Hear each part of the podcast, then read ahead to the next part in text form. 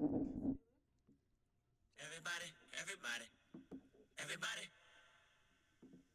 sit your bitch ass down and listen to true motherfucking story told by Kendrick Lamar on Rose Cranch, your bitch.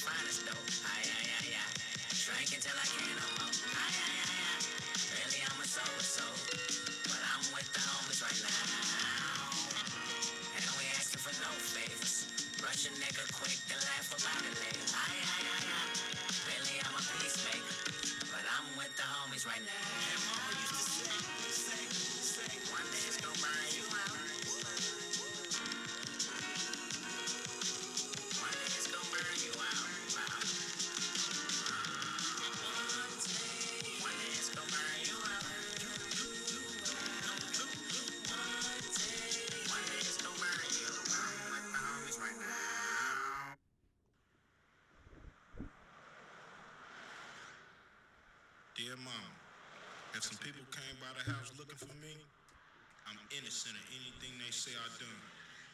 Now, I don't know when I'll be able to write you again, but I will be back to California to see you. Your son, Ice motherfucking Cube.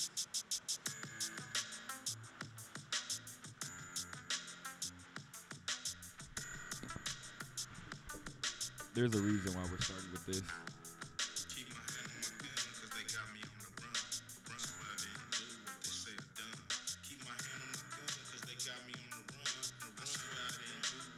It's been about a month, I think, since the last pod. I need a lawyer. This bitch named Latoya. Say they looking for ya. Got to get the fuck out of here. Yeah, right. This bitch dim the lights. Nigga, spend the night. Bust a quick nut. Got the fuck up and got on. Cause it's the same street I got shot on.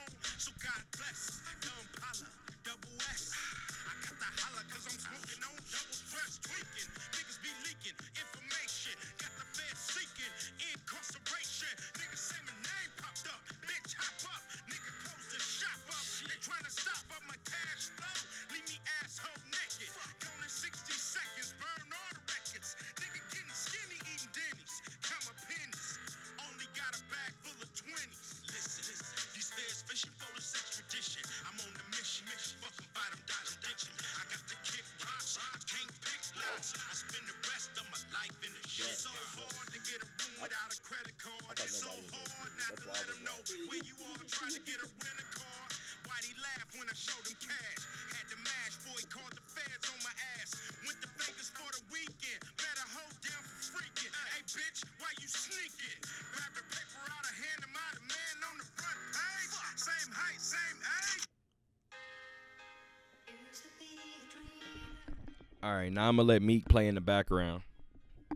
But welcome to the OD podcast. Welcome, everybody. Welcome. You got to cut on those two. I'll do. Welcome. We got a full house. Like I said, I'm going to let Meek rock in the back. Check one, check two. You hear me? Yeah, we good. Hello. Okay. Yeah. Happy Sunday.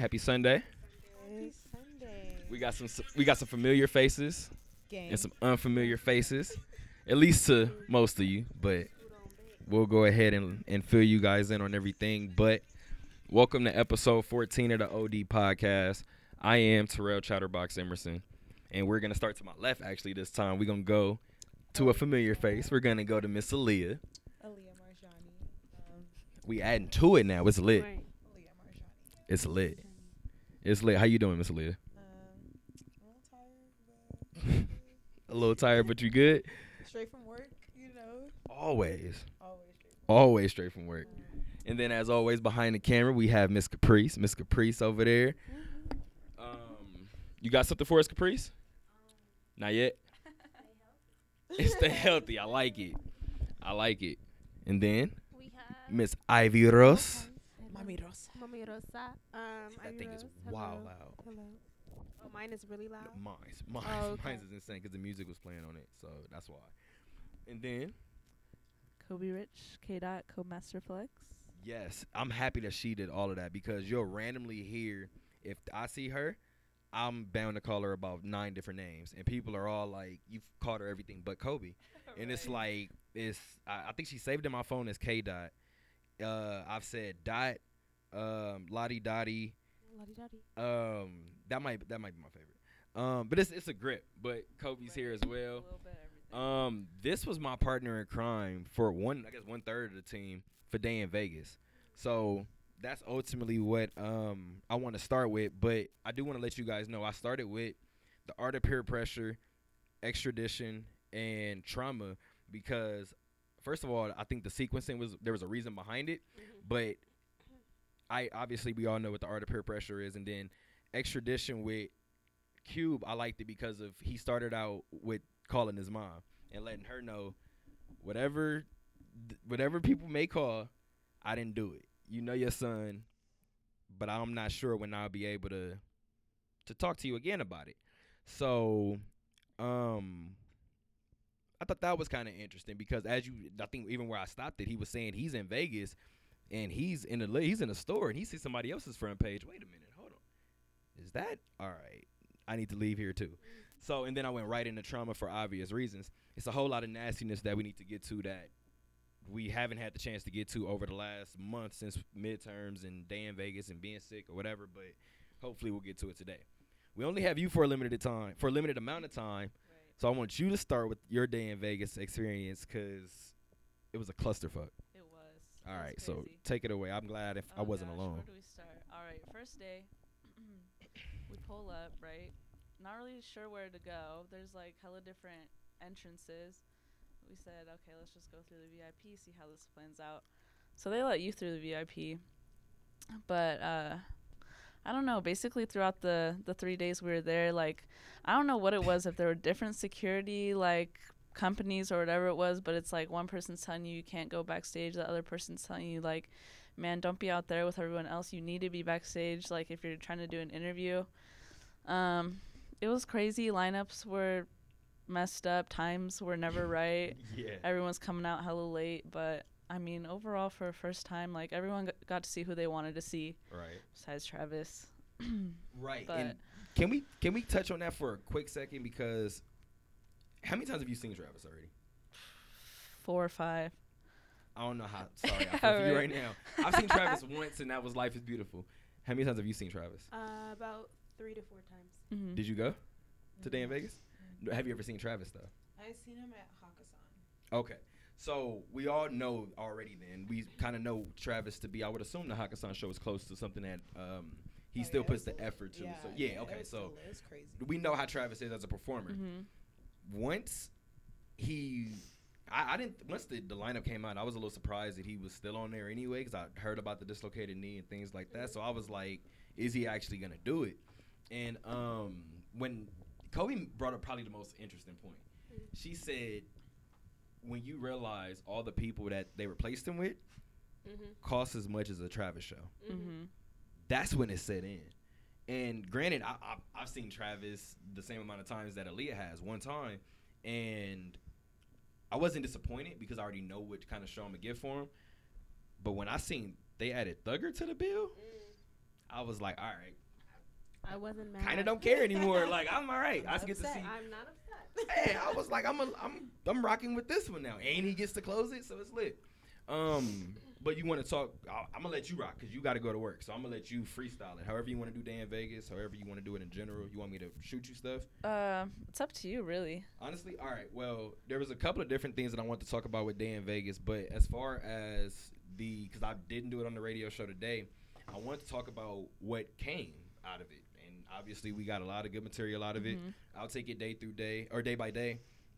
Day one, we got the Kaz interview. We got the Dreamville. We got the Dreamville story done, and that was something that I had already talked to. Shout out to Saheed too. I was talking to people from Kaz's team, and they were like, "Yeah, we're gonna do the interview, whatever, do it after the show," and.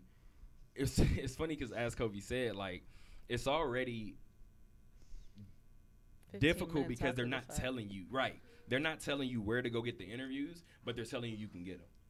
So anybody who knows, I already know you kind of caught on too by now. Anybody who knows me, you shouldn't do that with me because you've already told me, you've already given me the okay to go do it. You messed up by not telling me where to go. So that means nothing is off limits. Right. You shouldn't have told me I can get the interview now, because now the artist wants to do it, and you want them to come out to the festival grounds? Yeah. They're not going to do that. Yeah, so what do you want me to do? So the cause, and it's funny because all 3 days we interview a person, a different spot. So that just lets you know that they didn't have it kind of like well thought out in terms of where they were supposed to go. If they did, it wasn't executed well because the two security teams didn't get it. But ironically enough, the only reason why I got the Kaz interview, I think the way that I did, is because I caught him right when he came off of stage, and we were right backstage. But I went to high school with one of his producers. Oh. So once I seen him, I was like, bro, I was like, where's Saheed? And he was like, I got to find him. And I told him what I was there for. He was like, cool. Something that took 45 minutes after I made eye contact with Gio, I think 2 minutes later, we got the interview done. Right. It's about who you know. Right. So once that kind of happened, I was like, okay, it's a lot easier to kind of navigate now through. So this was the reason why, no pun intended, this was the reason why we got the day three interview. We're in the back, and we're where they cater and just things like that, where they have waters and stuff.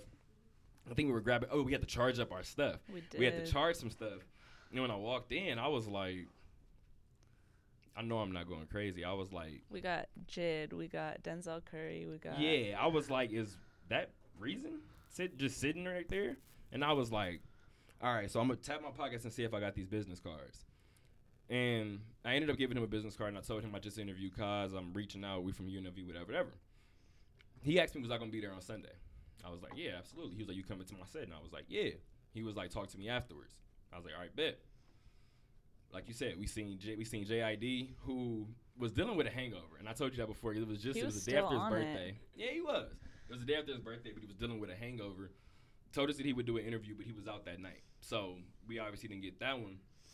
But I guess I'll knock out my two really quick, and then day three, I reached out to Reason, I think that morning, and was like, hopefully we can still get that interview, whatever. And it was an IG DM, and I was like, it's not even gonna get responded to. Like, what the hell? Like 2 or 3 minutes later, he was like, "Yeah, for sure, bro. Like, we got it." Mm-hmm. And I was like, "Okay."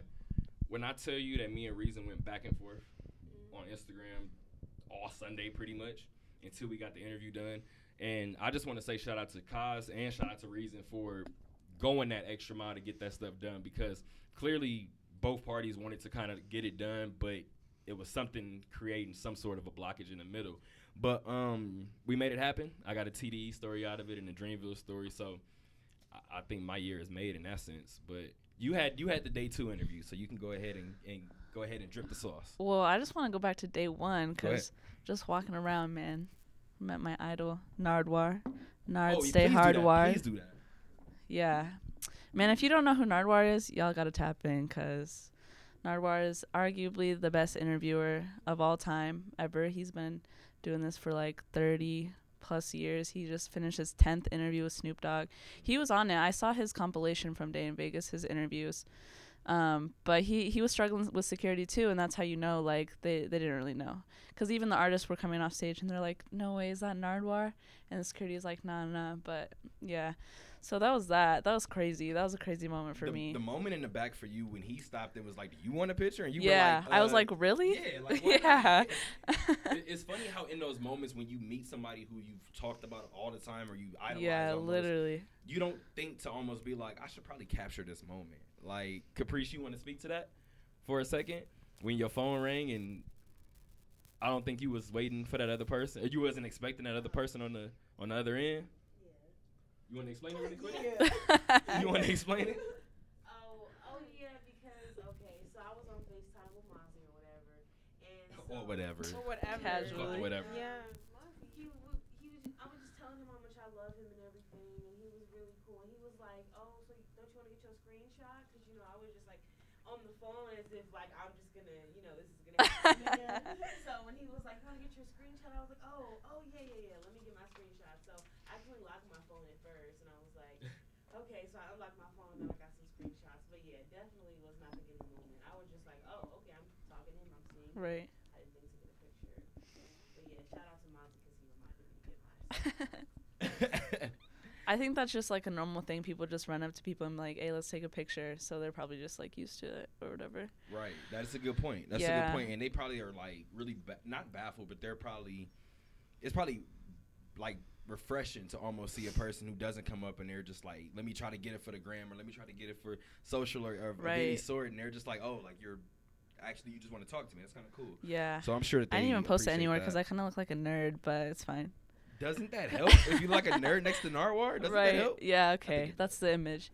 But I was kind of like in that mindset too because we had just gotten out of the catering tent and we had seen like all these people who would have been great to photograph, but you don't want to like disturb people when they're trying to do normal people things, you know? Right. So that was kind of, I mean, looking back now, I kind of wish I would have photographed more people, but it was kind of just like a hard situation, like trying to draw that line. Yeah, and at the same time, too, you don't want to capture the wrong thing and the person sees it later like, what was I doing? Yeah, right. Because I know you guys seen the person that was recording whatever, well, thought they were recording. The calculator. The calculator was up. Woo! Sick. He was gone. Like, with a beer in his hand. He was like, wait, hold on. I got it. I got it. Honestly, I couldn't tell you, like, there were so many different funny moments. Before we even move on, do you want to touch on the Coi Leray interview really quick? Yeah. Okay. So she was super chill. I actually just finished transcribing that whole interview last night, so I'm excited to get that rolling. But man, I was just like on this spree recently, like of just DMing like everyone that I could ever think that I ever wanted to interview, and they tapped back in. But that's a different story.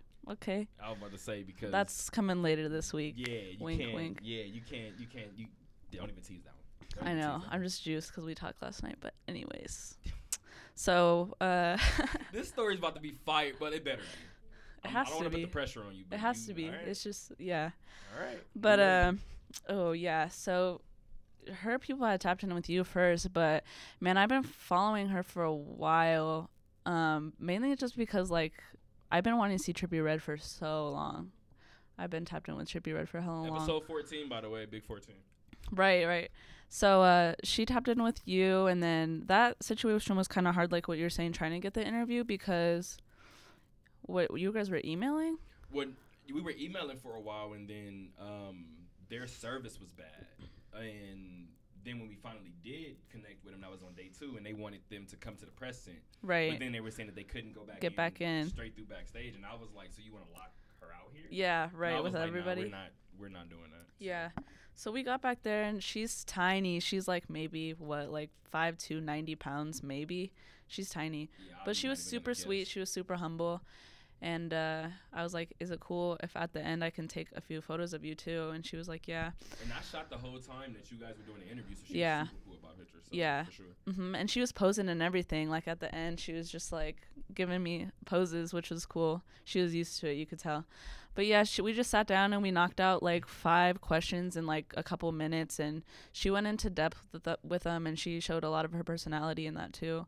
So that was super cool. I mean, it's just like it's like such a good opportunity to catch people who are humble about it and willing to elaborate on things that, you know, they had spoken on before, you're just bringing up. So that was cool. That was a good moment. That was those were my favorite shots too, so I was excited about that.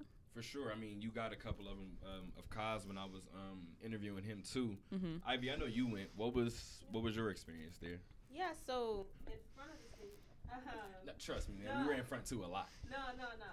But I feel like the way everything was set up, just from the jump, everyone was set up. Is it off? Is it off? I don't know. Check one, check there two. There we go. Hello, I'm back. There we go. But just from the jump, like tickets went on sale in June, end of June, and it was random. Like I think growing up in Vegas, you never even heard of a festival like this, even a rap festival that was like the general period, you know. So I was like, this is some. What is it called? Firefest Fury. Mm-hmm. That's the first thing I thought. Firefest. I was like, it's Firefest. Everybody finna get scared. I was like, Ja Rule finna pop up. What's going on? But I went ahead and did it. And sorry guys. By the way, Spade just turned a year old yesterday, and we brought him to get him out the house, and he smells dogs all over Aaliyah, and he's trying to figure out which dog she has. Spade, relax. That's so if you guys hear whimpering, that's what you guys randomly hear. Oh. So go ahead. You know, I'm sorry. But it was cool. It came really fast, like from June. Hi, baby. Come here. You heard your name. Come here. I know. Thank you. Oh, I'm mad. He jumped on me back. I'm screaming. Hey. That was good. However, no, it was really cool. Like, the security and everything of it, it was very safe. Speaking from that position. But I think one thing that I noticed a lot, I saw a lot of people that I was meaning to see, from Herbo, from Meg, to...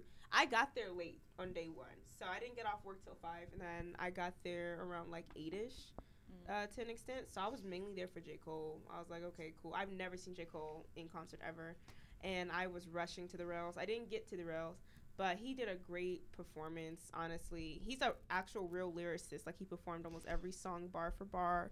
Mm-hmm. His marketing was beautiful. He did this thing called, like, 2020, which I'm pretty sure that's... 2020. Yeah, that Fall Off. Yeah, I'm pretty sure that's his next album coming out, and I'm kind of scared about that because I'm like, what you mean, the Fall Off? Mm-hmm. But he's definitely about to fall off. He's about to be like, all right, yeah. I'm good. Go listen to J.I.D. Go listen to Boss. Go listen to Ari. Yeah, he don't need to do that because we actually need him. However, it was...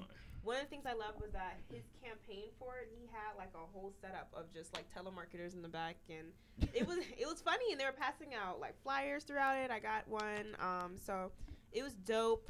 But I don't know what's going on with like the mosh pitting in every single performance, like even songs that don't call for it. It's like chill songs. I'm like, okay, I'm here for J Rock. I'm here with some of the old heads. Like if I'm here at J Rock, I'm here with like old heads to an extent. Nah, they're like, yeah.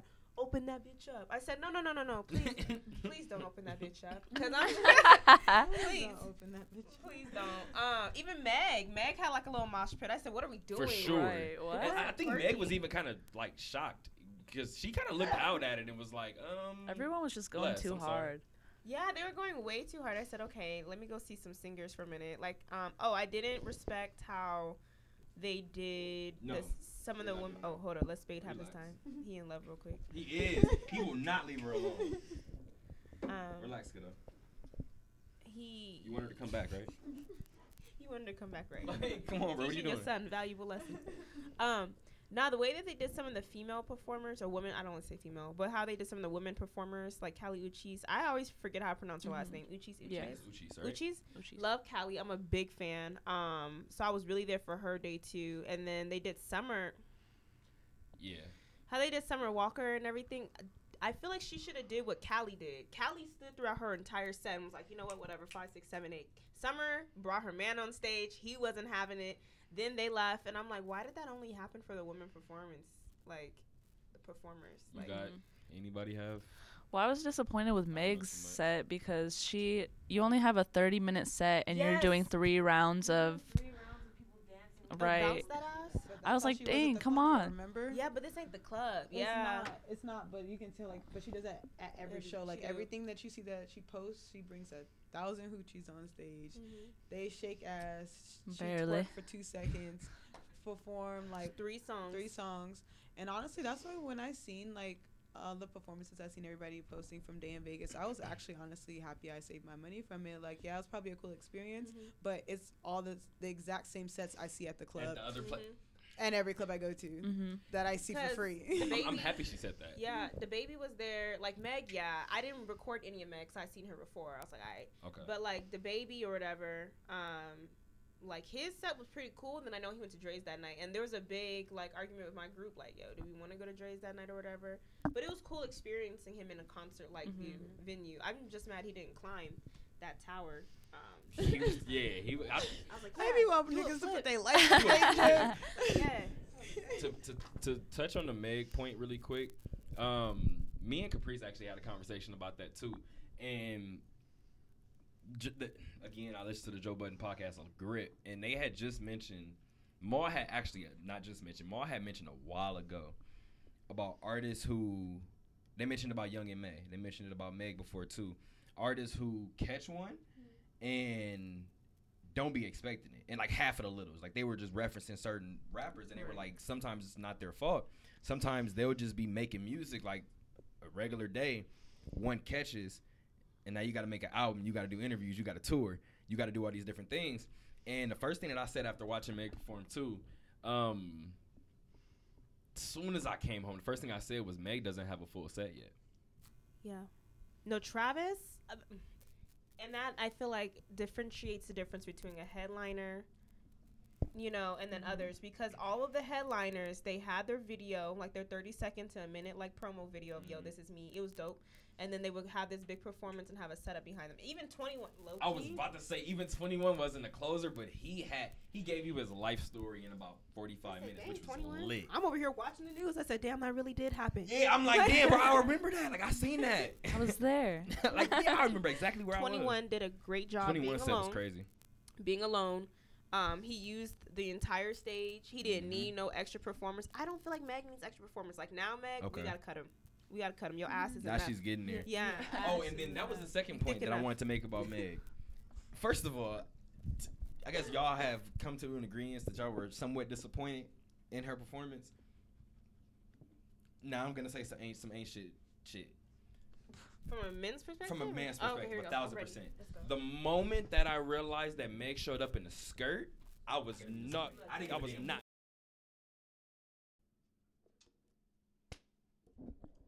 All right. I think we should be good now. So we should be cool. All right.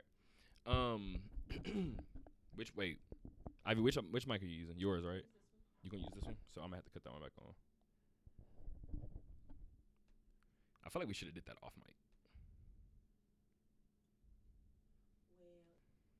All right. Now all four of us are back. Or, damn it, all three of us are back. But, what was I about to say? Where are we at? Day in Vegas, right? Meg. Yeah. No, the moment that I seen that she walked on stage with a skirt on, I was like, I am not going to miss this one. And I didn't really care what she did because I wasn't going to be disappointed. It was my first time. So I was like, but I mean, the grand takeaway that I did have was she didn't have a full set yet. I mean, and and I think it's probably going to sound like I'm throwing shade right now, but it's like you caught one. Mm-hmm. And shit, I know a lot of niggas who don't have full sets, and that's perfectly fine. That's what artists do. They're building up their catalog towards it. I almost said I've never listened to a full Meg project, and that's a lie, because I think Fever was dope. I think that was a really, really dope album from start to finish. So, yeah. So, I mean, that was my takeaway from it. I have seen Cole probably 6 times now. And I was telling Caprice that's essentially what one of his shows is, except it's a lot more B-sides. It's a lot more C-sides for loyal fans like us. But outside of that, that's what a Cole performance is. I heard I want to get into Summer Walker after I give credit to all the positive things, because she's – I've been reading a lot about Summer Walker today, so I'm like, you know what? We don't have to vent on the show. But have at it. Uzi did great. Uzi did what he had to do. Such a bad bitch. Somebody stop. Yeah, I was saying somebody bitch. Stop and actually go. Because like you can't just say Uzi's performance and go to the next one. You gotta stop. Uzi is the baddest bitch. Okay, he probably should have been on Meg's set. He should have been twerking with Meg. Hey, y'all gotta chill. Okay. Nah, but Uzi set, I was excited for Uzi set. But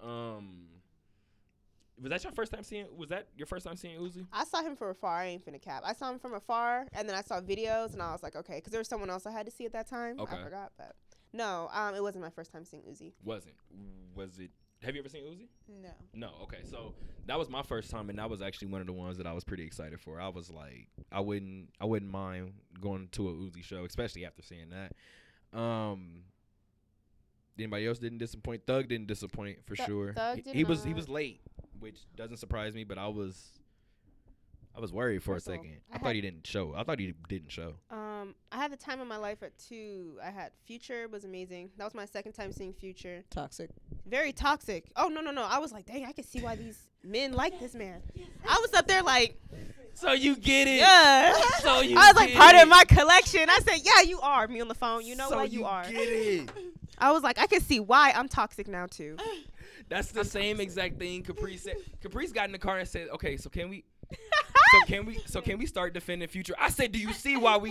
Yeah. That's our captain. Low-key. Do you get it? She said our captain. The one thing she kept taking away from, and one thing she kept repeating, and I thought it was hilarious. She was like, "And if she catch me cheating, she'll. I mean, if she catch me cheating, never tell us." Oh, I used to look at her and was like, dang. Toxic. Yeah. Like I hope you realize, but this is the man that we defend. Absolutely. That's real though. Like absolutely. I can't. I don't regret it. That's like living with no regrets. Hey, no regrets. No regrets. No regrets. Excuse me, I'm a little sick. Me too. Yeah, I'm a little sick. But no, Future did what he had to do. Him and Metro. Who else was with Future? Somebody else. It was like three people, but I forgot. It was this other dude. But it's whatever. Future he had two dancers. He had two dancers. They did a great job. They killed were fun. They killed it. They came like straight from wherever they were from. They had no budget to their outfits. They was just up there chilling. They was lagging it. Nah, but he was cool. And there was someone else that I really enjoyed watching. Yeah, Future set was. I can't wait to go to a Future show now. Tyler, the Creator. First of all, I'm in love with you. I'm in love with you. Not like that, but just like as an artist. Like, I mean, shoot, low key. But like, love Tyler. It's okay. Yeah, no. But might have to fight Jaden Smith. You know, very. He's just a great person. Why are you laughing at me? We know Jay. We know what's going on with that. We know that's the T. What did I do? That's the T. Tyler had his wig on tight. There was two people. I seen that. Yes, wig.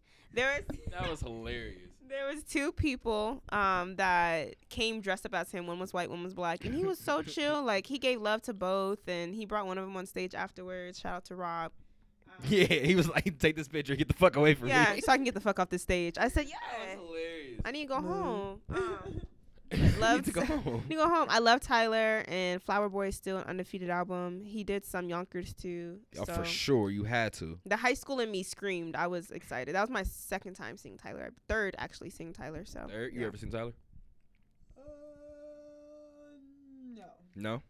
He's just fun. He's really great. He's a great performer. Tyler's but he's forever. He's always been on 10. Mm-hmm. Like he's all like pre-fame. Mm-hmm. Like he's been that. So just like I mentioned about Joe Budden a lot, when a person shows you them, same. That was me during the Tyler set. I was moshing. I said, "Ivy, you don't sit your." That was literally me. I hope the camera got Spade. Yo, Spade just randomly starts shaking his rope. He is in his own. All right, I'm gonna let him rock. But who else was I thinking about that was just absolutely I'm gonna go all of TDE. Okay. But I'm gonna go all of TDE. I was impressed with the turnout for J-Rock's. Me too. And it has nothing to do with J-Rock. Has everything to do with what I saw in the crowd. Like I was shocked. And credit to I'm clearly talking about white people. And by the way, screaming. Yeah, this is random, but by the way, I don't ever want it to look like the white person left and we start talking shit about white people. Kobe had to go to work. Otherwise, Kobe would have been in here talking shit with us. Okay. So, you got something? Oh. I had to bring it up. Oh, but go ahead, talk about J-Rock. So, The J-Rock set, I was like, oh. And then in the back of my mind, I was like, well, of course they love the hood shit, right? Mm-hmm. Nah, they love the hood shit because they knew shit that I was even kind of like unsure of the wordage, and I was like, mm-hmm. So how much rock do you listen to? Mm-hmm. So regardless of even then, I went straight to an artist brain. Regardless of the reason why they learned it, they learned it. So the support for Roxette was beautiful to see, especially knowing how long he's been doing it for TDE and how he was supposed to be the front runner. I think that's really, really dope to see that. The one person, if I had to realize, I didn't realize had that many hits, was fucking Schoolboy. I was finna say Schoolboy Q. When he started singing that part, I said, "What? This is like the deepest part of my memory." And then when he finished and was like, "Damn, bro, we didn't even do studio." I was like, "Nigga, studio is my shit." Yeah. I looked around and was like, "Nigga, he didn't do studio." Studio's my nigga. He didn't. I was like, "Bro, wait a minute, wait." And then I start thinking of other shit and was like, "But you didn't do, but you didn't do." Hey, Q is very successful. Yeah, I was like, Q might have some shit. He has a discography for sure. I was shook. I was like, wow, this is a turnout for him, too. I was really shook for that. I said, dang. For the turnout? Who? I don't want to be that guy. Well, never mind. The next person I'm probably about to mention. I was going to say you had the biggest turnout, but I'm guessing the next person did, and I was going to say Kendrick. I didn't stay for Kendrick. You didn't? No, I had to go. You ever seen Kendrick? Mm-mm. So this is my second time seeing Kendrick. Cole brought him out at – the first time I saw Cole, he brought out Kendrick, which was like – I don't even think I realized how big it was at the time because I was 18. And like I said, it was a Dollar and a Dream tour. And I didn't get the dollar ticket, ironically enough, but somebody had bought a grip, and I bought one for $15. So even for $15, he did two shows that night. Cole had an 8 o'clock show, and I think he had a 10 o'clock show. The 8 o'clock show, he brought out Drake, and the 10 o'clock show is the one I had tickets to, and he brought out Kendrick. Mm. And that was the only time I had seen Kendrick, and then this was the second time. This is my, so I'm just looking at the lineup and like going through my memory. This is, Kendrick was actually my first rap concert in 2013. Mm. I was a junior in high school, and he performed at the Chelsea here at the Cosmo when they was doing concerts on the roof. And I just got to know why I missed him, because I was like, you know what? I've had my time. I had to go anyway. Right. But I love Kendrick, Kung Fu Kenny. I know he probably performed for y'all for show. Nah, for sure he did. The only thing that, I mean, I've never been to a full Kendrick show. And granted, at the Dollar and a Dream tour, he did... the backseat freestyle, he did the backseat freestyle. He said, he did Bitch Don't Kill My Vibe, and I feel like he did, and he did something else, and I just slipping my mind. But he rapped it word for word then, and now, granted, I don't know what it's like to be on stage and have that many people reciting what you're saying, but it got to a point to where I'm listening to Kendrick and DNA. Yeah. And I love DNA. And I think Kendrick, you could probably count the number of words that Kendrick said in his song because everybody else knew it. Mm-hmm. So he was almost saying only the punchline as opposed to the full bar. And he was it was a lot of gaps between his words.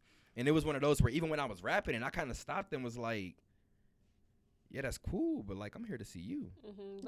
Don't let us sing your songs. Yeah, like, so it was one of those things where it was, like, I've seen him do it at the Grammys when he's cursing, and, like, you know how he doesn't even, like, change the word. He'll just pause. Mm-hmm.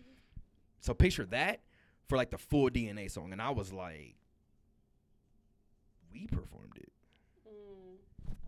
So it was just one of those where I was kind of like, I mean, it was cool, but at the same time, too, when you reach a certain level, I've watched certain people stand up and when it happens in other genres, exactly, nobody ever says a word. So as a rap fan, I do feel like we are a little spoiled in terms of it being a sport and it being an art. So we kind of look at it like we still want to see you perform that art, like regardless of the fact. Mm-hmm. I mean, the performance was still good, but like DNA is the one thing that just kind of sticks out to me because I was like, it was so well known, and it was just everything that he did was well known for the most part. Everybody knew. Yeah, I will say too. Speaking of people, because I'm still going to come back to Summer. Summer ain't done with y'all. Yep. However, another person. Because I'm looking at my lineup here. First of all, I madly put One Take J and Meg on the same time. I was very. The West Side of me and then the hot girl in me was like, which one are we gonna do? Which one are we doing? One Take, I know he probably did great. He's a great performer. But okay, sorry y'all. But roommates, Lil Baby, Lord, he has a discography. He did a great job. He's so cute. What's good? I really wanted to see Sheck West, despite all the drama he's had with the homie Justin Sky. But I know it's like live Sheck West. No, we can't. But she said we can't. But you can't. Yeah. You know, it's kind of like one of those moments. Like, yeah. She said, "Can she?" Nah. I was listening to Live Sheck West before I left the house, so I was like, "Dang!" But then it's like that's her. That's the energy she's on right now. Justine, he's a little disrespectful. Justine, I'm gonna need him to publicly just apologize to Justine. Yes, we're not tolerating disrespect. Because then once after that, I'll go ahead and mosh. Okay, can we? Okay, so can we just get to this conversation real quick then? Yeah. Since we accidentally stumbled into it, and this. This is going to start to take us away from Day in Vegas, but I know you want to get to Summer Walker. We're going to get to that, too. But you talked about disrespect. Okay. Can we address public disrespect and private apologies? Well, they don't mix. Wow. That's not going to work for me. Mm. You can't be flagrant with the disrespect and then come crying back in the DMs. Fuck and that. That's why I had to slap that. The same way that you did it before, I'm going to need that same energy on the crawback. 1 second, Aaliyah Margiani has something to say, and no, that's why please. You had to what? Hashtag. That's why I had to slap the bitch in the club. Hashtag. Wait, because that's she publicly disrespected me, but wanna privately apologize. No, you're gonna get slapped first, but then now we're cool. I have a question. Wait a minute. Whoa. Now we're not cool. Did you use your front hand or back hand to slap her? You want to see club? It? That's why I had to slap that. Yo, can we send this to Roman so we can chop this into the pod? Everybody needs to see this. No. When did this happen, Aaliyah? Where was Halloween night? Oh, you went to where'd you go Halloween night? You went to Dre's? One Oak. I know that was probably fun. Let me see. That was fun? No, One Oak is a good time. Let me see. Oh, it was Tory Lanez too, and I got done fighting just in time when he started performing. So you can watch the show. I watched the show right after I whooped her ass. Move. Thank you, birthday boy. Who is this girl? I feel like I know Troy. Her. Get out. Yeah. UNLV soccer team. Yeah, I was like, why do I feel like okay? Mm-hmm. Whoa. First of all, you got a quick ass right hand. Give me some. You got a fast ass right hand. First of all, like I thought she doubled up, and I was like, that's three. That was four. That was three. Wait, that was Go back. That was 1, 2. She tagged her ass. Yeah, I just y'all want to address that public disrespect and the private apologies. That you know who does that a lot? Oh, toxic men. No, okay, see. Well, zoom in on my face. Look what you done did, bro. And I was sitting here minding my damn business, but I guess I have to step into this toxic conversation. Men. Some of y'all ain't shit. Women do it too. Whoa! Listen, that doesn't pertain to me. I'm not shit, so I understand. Ivy, my name was called. Ivy, you kind of know about very Ivy. Toxic, and I'm aware of how toxic I am. I sitting here in this chair minding my damn business. You said Ivy though, so I would love to know what the sentence is. No, I said you should know. Yeah. You should know. You've seen it firsthand. Oh, I've seen. I try my best to just ignore situations, and certain situations sometimes they'll act like certain situations didn't happen, and it's like. Is this about the conversation? You remember what I remember? Because if not, everybody in this fucking hallway about to know. Period. Because that's what's happening next. Me looking in the hallway. Because that's what's going to happen next. Because it's like at some point, nah. Like, I thought it was almost like known that when public disrespect happens, either you have one of two choices. Don't come back. Or when you come back, make it as publicly known as the disrespect was. Those are the two options. I think it's and most people just don't come back. I also had like an epiphany because that actually relates a lot to what took place in my life this week. However, I was thinking to myself, I said, "Self, it's an apology." And I said, "Self, you know, because I'm only child. I be talking to myself. I only got like a cool folk friend. Like, you know, my friends be busy, be working, so I gotta talk to myself. And I was like, self." Like, if the apology doesn't happen in the respectful time manner, but if it happens on your time rather than the person that you're apologizing to in the considerate time manner, does the apology really even count? So if I punch your mama in the face today and I apologize 3 years later, you done forgot about the situation, everything. I ain't forgot that. Maybe you didn't, but I apologized for it. Does it really still hold the same weight? Wait, no, bitch. That's another thing that now we can talk about something else. Ali on the phone. She waiting like, no. And this is another situation that that Rory had kind of brought up on the podcast because he was like, he said he appreciates those apologies 10 years later, even if a person is like, hey, I know you probably don't need it, but I realized I was a dickhead. I don't think the apology is what makes me happy in those situations. Mm-hmm. The fact that I know, because I'm a prideful person, so the fact that I know what it took for it must have been eating at you. That's what I can't. Yeah. That's the part that I think in a weird way satisfies me because it bothered you enough that after 10 years you were like, I still got to tell you. Yeah. Like, so I think the fact that it just ate at you long enough is the satisfaction for me. The apology. Because by then it's like I already done moved on and everything and you're still harping over it. Wow. Okay. But at the same time, too, you can always tell how bothered a person is by what they did based on how they react to it. Guilt, that karma. It's like, They've been going through it. Yeah. So, you want to explain why you slapping people in? Okay. Actually, the backstory. Then we can get to Summer because she was kind of disrespectful. Please, Summer. We gonna send this to Roman. At least we gonna try to. Because if y'all see how fast her damn hands are. I saw the drawback because Aaliyah said I didn't get. And for the record, can you spell your name? But A-L-I-Y-A-H. There is a reason why it's A-L-I, but we gonna let Ali slide right now. But it's cool. Please explain why you punching people. Long Ali. Story short. Ali? We were Big Ali. We were at a house party. That was a house party? No, before the leading up to this. Were you there? I feel like you were there. Which house party? Oh, no, it was Liv. It was Liv. No, you were there too. I was at Liv. Yeah. She was there? Yes. You talking about Liv's birthday? No, not Liv's birthday. No. We're talking about when we went to that house party. Get out. Maybe I wasn't. Give me a day. Get out. Who was with me?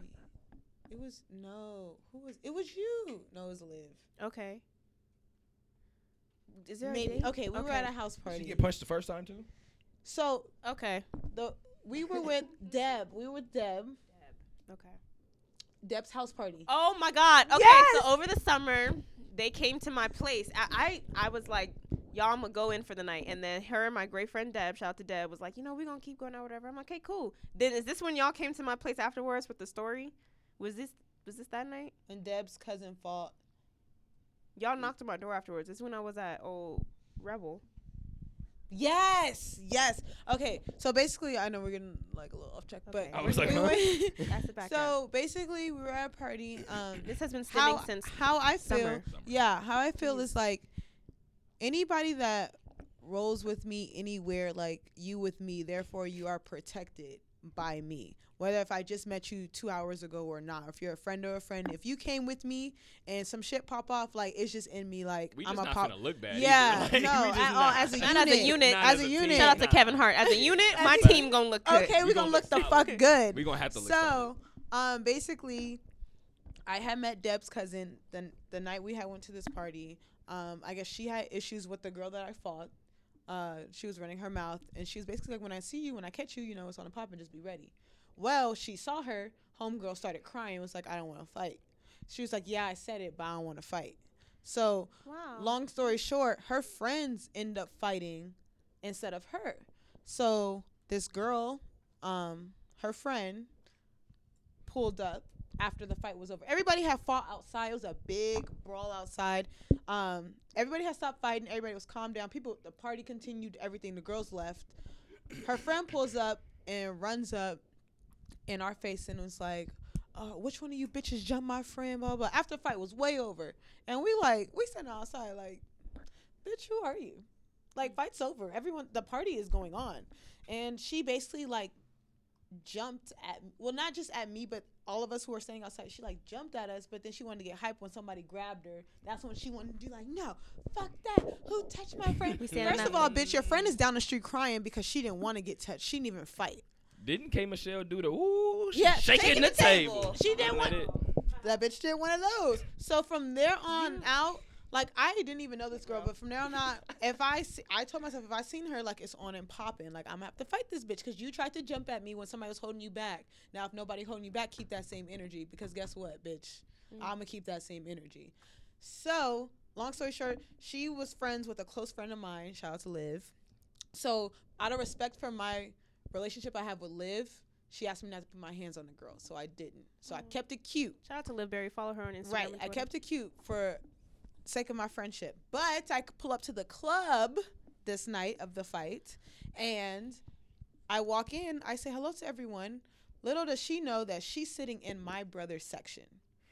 So the girl is there with somebody she's fucking. Well, her friend's fucking, who happens to be friends with my brother, my god brother. So I walk in the section. She's like, oh, no, this bitch got to go.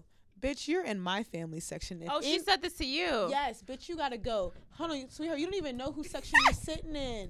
Oh, you got to go. The fuck is you talking about? So then the girl got up, and she was like, you need to back up.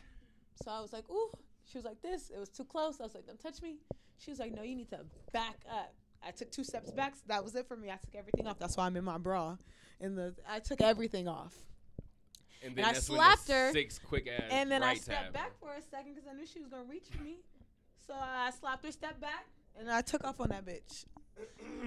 And then her friend, who she was fighting for, the one I really had issues with, came down and was like, Leah, we're good. We have no issues. Go check on your friend. I just beat her the fuck up.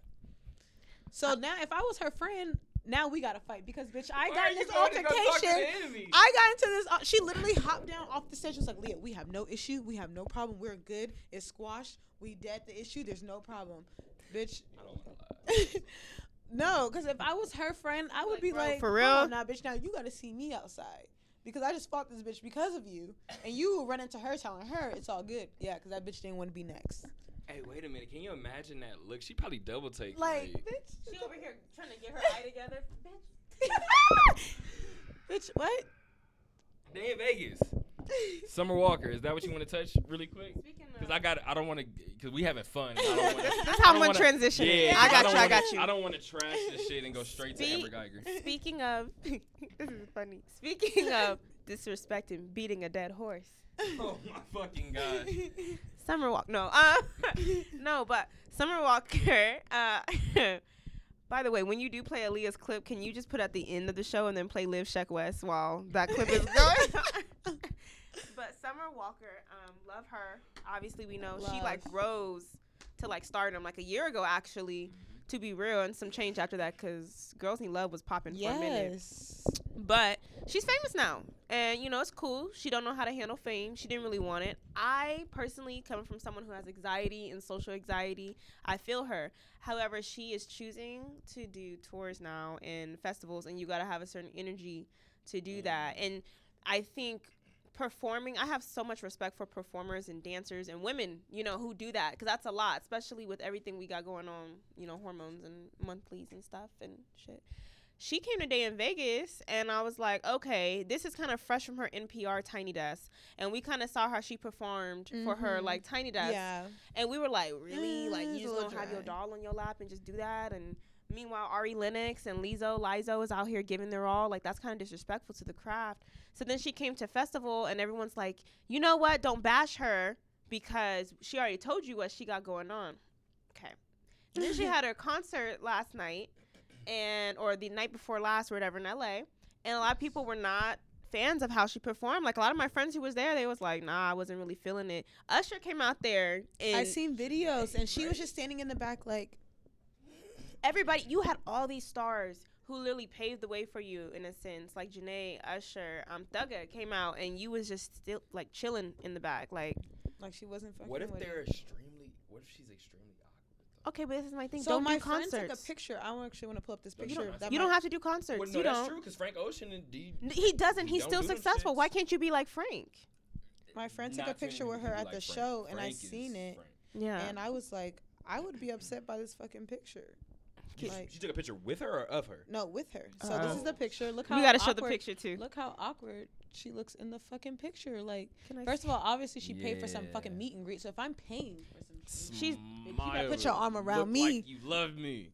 Look like you met me. Like she's literally like, looking like, don't touch me.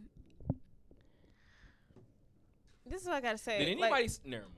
As a performer, when you start doing meet and greets and stuff, that's things for people who like their fans and not even like their fans. Like she looks disgusted in this picture. Like, and that's kind of rude because a lot of people were talking crap about how they were disgusted by you. That's what I was about to say. And just as a somewhat of Day in Vegas tie-in still.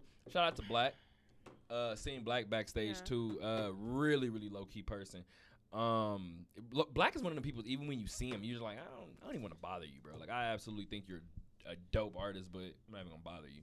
But I've had people go to his meet and greets and they said he's like a completely different person. Like before, most people like, do you want me to sign anything, want me to picture, social, stuff like that. They said every person that walks in front of me, what's your name, what's your favorite song, how long you been listening, just like what do you think I could work on, like what do you want to hear, he actually talks to his fans. So cool. I just think that's kind of it's just offering a different perspective. And that's dope, and that's my thing. It's just like you have an option. I don't like how we're treating people like they're not grown, first of all, because like we already hear the songs, we already hear your mind frame, like we know how you think because it's like shown in your artistry. You are a grown-ass woman. Like you may have anxiety, but I know a lot of people with anxiety who choose and have options as well. You don't have to do these concerts. You don't have to have these guest performances. You don't have to make it that big either. You know, maybe she doesn't, and maybe it's her management, like, really pushing her, but that's when it's like you got to get a hold of your management because, like, I've seen people change throughout the industry. Even her videos, like, her Girls Need Love video was way different person than how she portrays like in real life. Girls Need Love was a chill. Yes. She was roller skating and was, like, looked like she knows like she's having a great time. It almost looks like she hates her life now when she performs. Yeah. Wait, but that's not new though. Like we've heard not with her, but I'm saying like we've heard artists like not like the shit that the Joe. Like you guys listen to I feel like you said you listened to the pod before, but you listen to Joe and Joe he jokes about it kind of, but he was serious for 20 years. He fucking hated what he was doing. 2 Chainz for his first 10 years of his career fucking hated what he was doing. So I think I have 2 questions. What do you guys have to say to that? A person who maybe they just kind of looking at it like a job. And then the second question is, to what status do you have to get to before you can be like, all right, I'm not doing tours? How old is Summer Walker? That's a valid question. How old is this? How old is she? Because I'm 23. I was about to say, I feel like she's around there, right? I feel like she's 23. Like my age. Summer Walker age. Because I love me some Summer Walker music-wise, but I'm about to get... Yeah, she's 23. Okay, she's literally 3 months older than me, in a sense.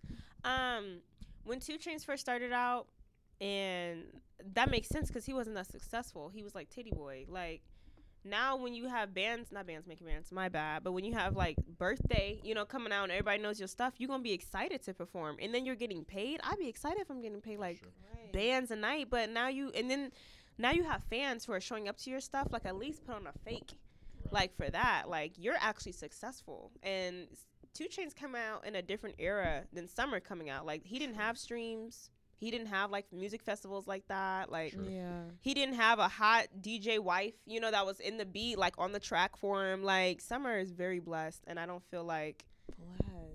Blessed beyond measure. You have London, you know... Well, like, even if she does have, like, anxiety and stuff like that, you don't have to look disgusted. No. Like, her face be looking like, she frowns her face up. It's like, okay, like, if you want to keep to yourself and be in your bubble... Like, let that be one thing, but don't look like, you know, like you're disgusted by what you're doing, because at the end of the day, like, you asked to do it. Literally, like, you put your music out. If you just wanted to sing on fucking Instagram all fucking day, then you could have just done that, because there's plenty of bitches who do that. But you obviously push to have, like, a life of, you know, being an artist. And then it's like, because... I feel like we can choose, too, when we want to have anxiety. Because when people were on IG Live talking shit about how L.A. is a trashy city and I hate y'all. And that, and that the nail tech did my nails wrong and the city smells like pollution. You over here discriminating against, like, a third of your, not even a third, but, like, a population of your fan base and stuff. Then you go to perform in their city. Now we have anxiety. But when we was on IG Live and we have thousands of people watching that, it's like, oh, well, let me just talk shit. But now that it's in person, it's like, well, what's up? Like, what? Oh, yeah. A lot of energy in that video, so. A grip, like I said, but I think that's also what people. Me personally, I never. I listened to Summer Walker. I never. It was almost like, how can I put it? It was. I'm trying to figure out what other artists I kind of did it with, where I kind of stumbled upon some music, and just started listening to the music, and was like, I don't really know too much about this. But Black was low key that way at first. I just started listening, and it was like, I couldn't really point this motherfucker out if they were standing in front of me, to be quite honest with you. But after the LA thing, I was like, yo, I instantly was just like, I'm just not, cool. I'm good now. And it's not like I was like, it's not like I'm a boycott her music per se, but it's like, I just never, like you said, for instance, when it came to Day in Vegas, I seen her and I looked right past the lineup.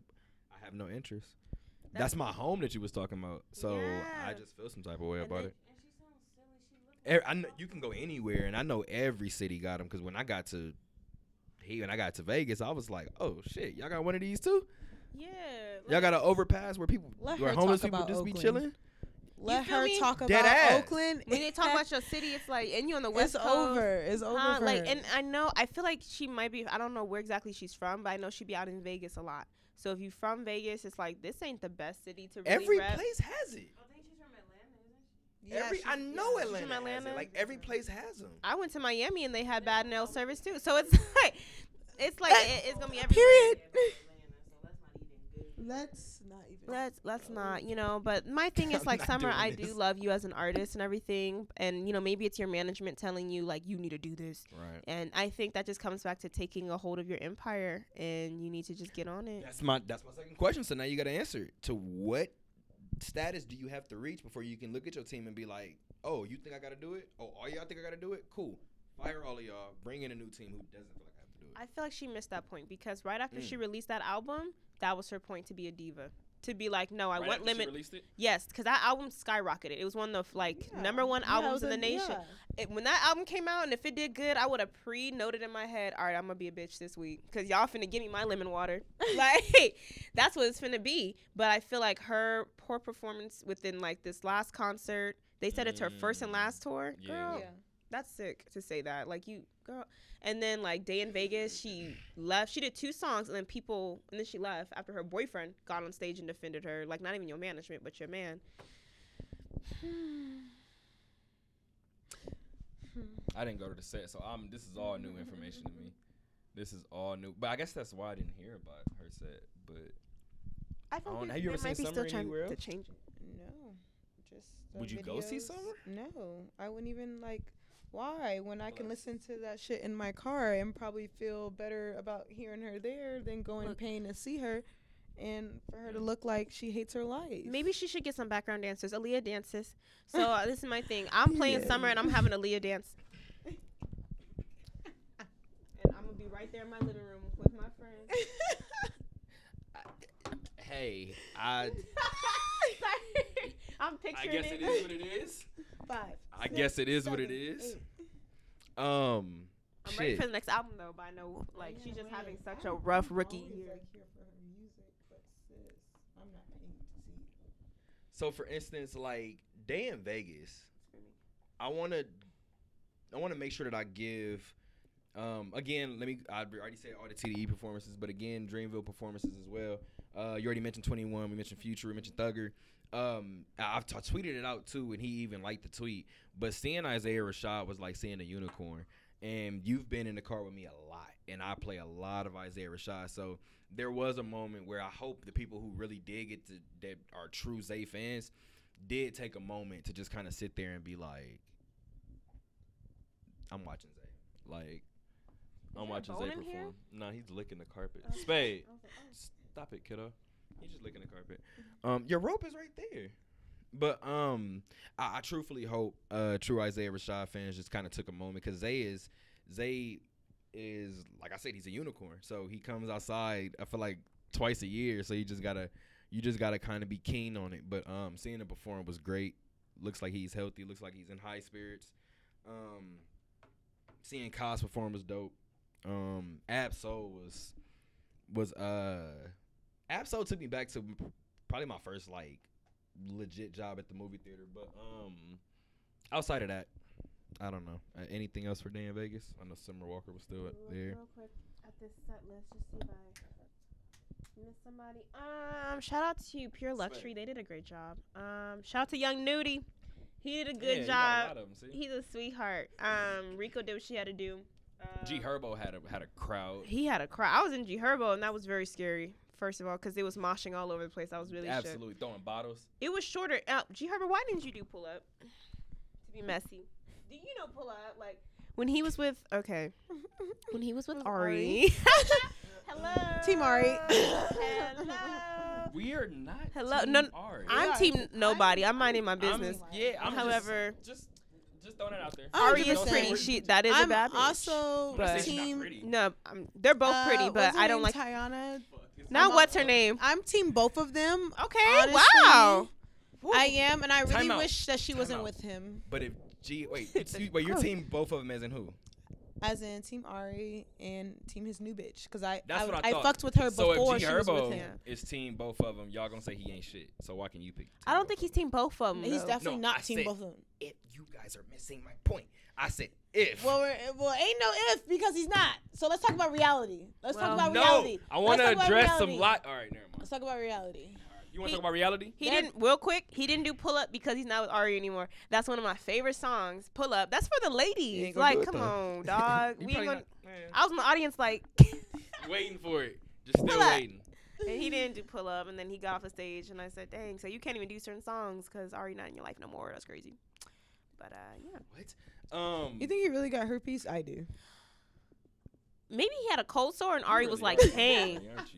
You really are Team Ari. Maybe Ari saw the cold sore and said, She had to see a pimple on the dick for her to be like herpes. Not a pimple on the dick. So we're leaving this conversation. Hold on, wait. As a matter of fact, I don't want to end with this sad shit. No. Wait. Hold up. Wait. King Combs. Okay. You went to the set? No, I did not. I just know he did good. I got to the set. And then YBN Cordae. Hello. Yes, YBN Cordae. Hello. He was great. For sure, his set was dope. He's great. And then I think that's it. Sango, obviously. Smino. We're not going to talk about Smino. I guess not. Smino. I didn't watch Smino's set. I was actually backstage during Smino's set, but I heard it, and I was like, damn. Dreezy. Ooh, shout out Dreezy. That woman is amazing. Yeah, Dreezy's set was fire. Doja Cat with her fine song. Okay, with her thick ass. Doja. We need a Doja Cat appreciation pod. Are you okay? No. You good? No. No. It got hot. It's like, I don't know. He got a big crush.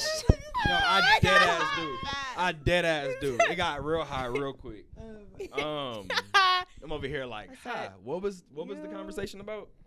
But no, shout out to Doja Cat for sure. I was going to be there. I was actually gonna be there. I think it was 1:45. I was gonna be there around that time, and I was just like, yeah, I worked obviously every night of it, so I was there every night. Oh, extended periods of time. Two dudes, Lil Mosey. Mm-hmm. I didn't mean to say Lil Mosey. Maybe I did, but yeah, Lil Mosey, and then maybe I really did. I hope so. Not Lil Mosey. I did not mean to say him. Juice WRLD. I'm sorry. Juice. You got Juice WRLD and Lil Mosey mixed up. I don't know why, because they were alphabetically next to each other in the lineup. But Juice WRLD, he was good. You know who a lot of people were disappointed by though? Shout out to Kobi Rich too, by the way. Yes. I heard. Nope. Okay. We're not gonna do that. I was right. I didn't watch this, but I was in front. This is what we're not gonna do. Yeah, we're not doing it. I was really like, I don't think I want to do that. Because Kaz was performing, and Roddy was back there, so I was watching both. Like, damn. This is what we're not gonna do. Yeah, we're not doing something. The PR and him jumped out because I was like, no, we're not doing it. Because that's a bunch of backlash. Roddy did his thing. I will say Trippy. A lot of people. Trippy did the shit. You too. Think so? Because a lot of people came up to me like, "Yo, really? Yeah, they didn't like him." But see, the only thing is, that was my first time seeing Trippy. I liked him. That was my first time seeing Trippy.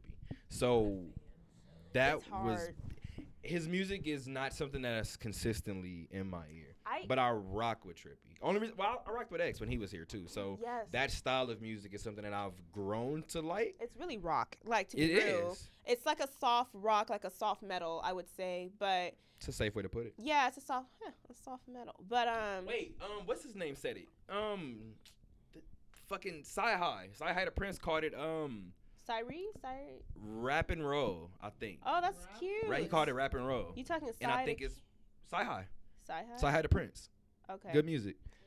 He said he considers it Rap and Roll because they're taking this shit to festivals, and he's very true, and they're screaming on their fucking track. So I think that's the best way to. It's the truth.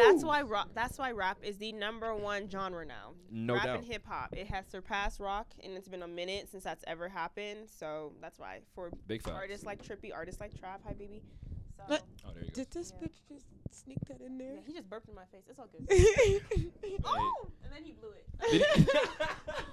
Faye, get out. Get out. I love you, bitch.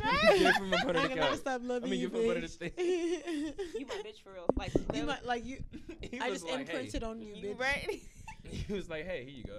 You what was I about to say? I don't want to end with the sad shit, but I just want to get it out the way now, and it's a lot to kind of talk about, so I do want to go over it really, really quick. Amber Geiger. For anybody who doesn't know, that was the Dallas cop who killed Botham Jean, who entered his apartment and murdered Botham Jean. Stupid bitch. I'm glad you said it. But this was the first topic on the pod before midterms, I think, and that's when we kind of took our little break. But 10 years is, I believe, I don't think she got sentenced yet, right? No, I think she got like her sentencing in terms of No, yeah, she. No, did she get sentenced? She got sentenced. Yeah. So sentencing was 10. Okay, good. Yeah. See, that's why it's been so long, and I just all I got is my notes. So the 10 years. It's not long enough. It's because she's not going to serve the full. She's 10. Not going to serve the full 10. She's going to serve maybe not even half. They're little on good behavior, exactly. Type of bullshit. So we're looking bullshit. At about 3 years. Yeah, maybe, and then she'll be out. And then like a year probation. And I swear, if they give her her job back. And I'm sure she'll get her job back. Wow. But she can. She can. It is Texas, too. She can get her job back. Okay, so what exactly? Let's break that down. Like, what exactly happened? First of all, I think people need to remember that the original story, and I don't know why it's been swept under the rug, the original story was that the two used to date. What? That's first of all. Yeah, there's pictures that. What? Yeah, the two used to date. And her argument is, she went home late from her shift, which is, first of all, that's why I feel like she shouldn't get her job anyway. You just admitted to working the shift extremely tired to where you went home and went to the wrong apartment. Bitch, you don't need to be a cop, no way. You that tired and you can't take a lieutenant? At that point, they should have checked. You went home and went to the wrong. What the fuck she did that whole shift then at that point? What's in your blood? What's in your blood? Like, now I have different questions. So I think there's multiple reasons why she shouldn't get her job outside of killing somebody, murdering somebody. But I think, so... That was her story. She was saying that she went home tired and she went into the wrong apartment. She says that the apartment was left ajar. More than one neighbor confirmed that night that they could hear her scream and let me in. Yeah, bang on the door. And that was trying to break in. Wow. So then he opens the door and she kills him. So, in the midst of everything, he was inside watching television, sitting on his couch eating ice cream. So when the judge said, and even Joe asked the question on the podcast, when you walked inside and realized the television was on, did you leave it on? You didn't realize that none of that furniture was yours? You like, just what the fuck? Who are you talking to? Mm-hmm. Like, what the fuck story are you actually giving us right now and you want us to believe? And I'm tired. I was sick and fucking tired of her shrugs and the I don't knows, because you can't make me believe that you're mourning. And that's one thing my dad taught me not to do at a young age, is gauge somebody's mourning. You're mourning because you killed him. So I don't believe you're mourning. You're the reason why he's dead. Literally. And then to find out that the key witness ends up dead 2 weeks later? Or a week later? That's wild. Yeah, like that. If that ain't the most covered up shit. But this young brother owns his... But this young brother is a business owner. Drug deal. But it's a drug deal going bad. That is the fakest cover up I've ever heard, if I've ever heard one. Just say you guys killed him. Just say it. Like literally. Just say it. We know. Wild. It's not even a point. And if you guys say it, there's still nothing we can do. So just say it at this point. Right, because he's dead at the end of the day. So. Well. Caprice, you want to touch on the brother's hug really quick? That was the last thing I wanted to.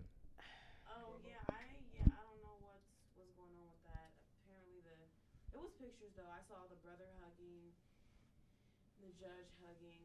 There were rumors that he's in, like, his family's into voodoo, or he's into voodoo, and the hug was the way you transfer the energy. I seen that on Twitter. Like, Twitter will make up anything. Twitter will literally make up anything, and everybody will believe it. For sure. What I really do believe is he felt in his Christian heart, and y'all know he prayed to God, and just maybe that gave him peace in his heart.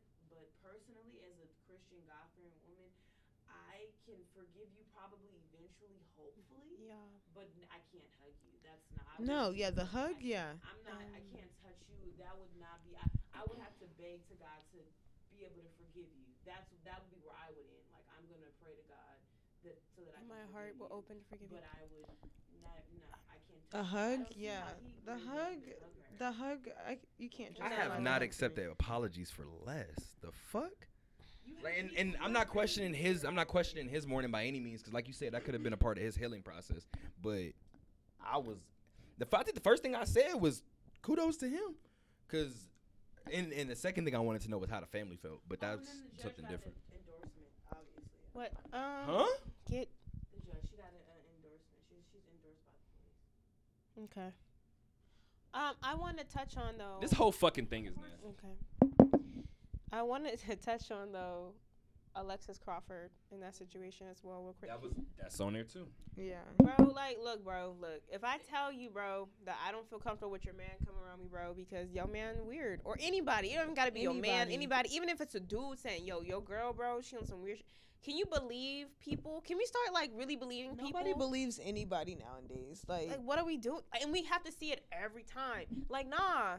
And like it's always when it's too late is when people try to like put out like, oh, listen to people and stuff like that. They do, and I hate seeing this in a black situation though. Like homegirl, like that's the dumbest shit I've ever. She told you like, yo, man, he kind of weird, and then you over here, you gonna take your man's side? To help him, not even cute. Not even. So it's not like. What the fuck is going on right now?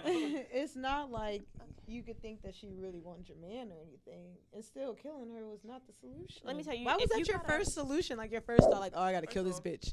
Like I feel like, ladies, it's an imbalance somewhere. If you feel like you have to kill over a man, drop that man. It's not that deep. If you feel like you have to kill over a man, anybody, over anybody. That's a fact. They wouldn't put you in that position. Yeah. And she's a beautiful girl. Yeah. Like, it's really sad, honestly. I want to say. Like, her mental is not there.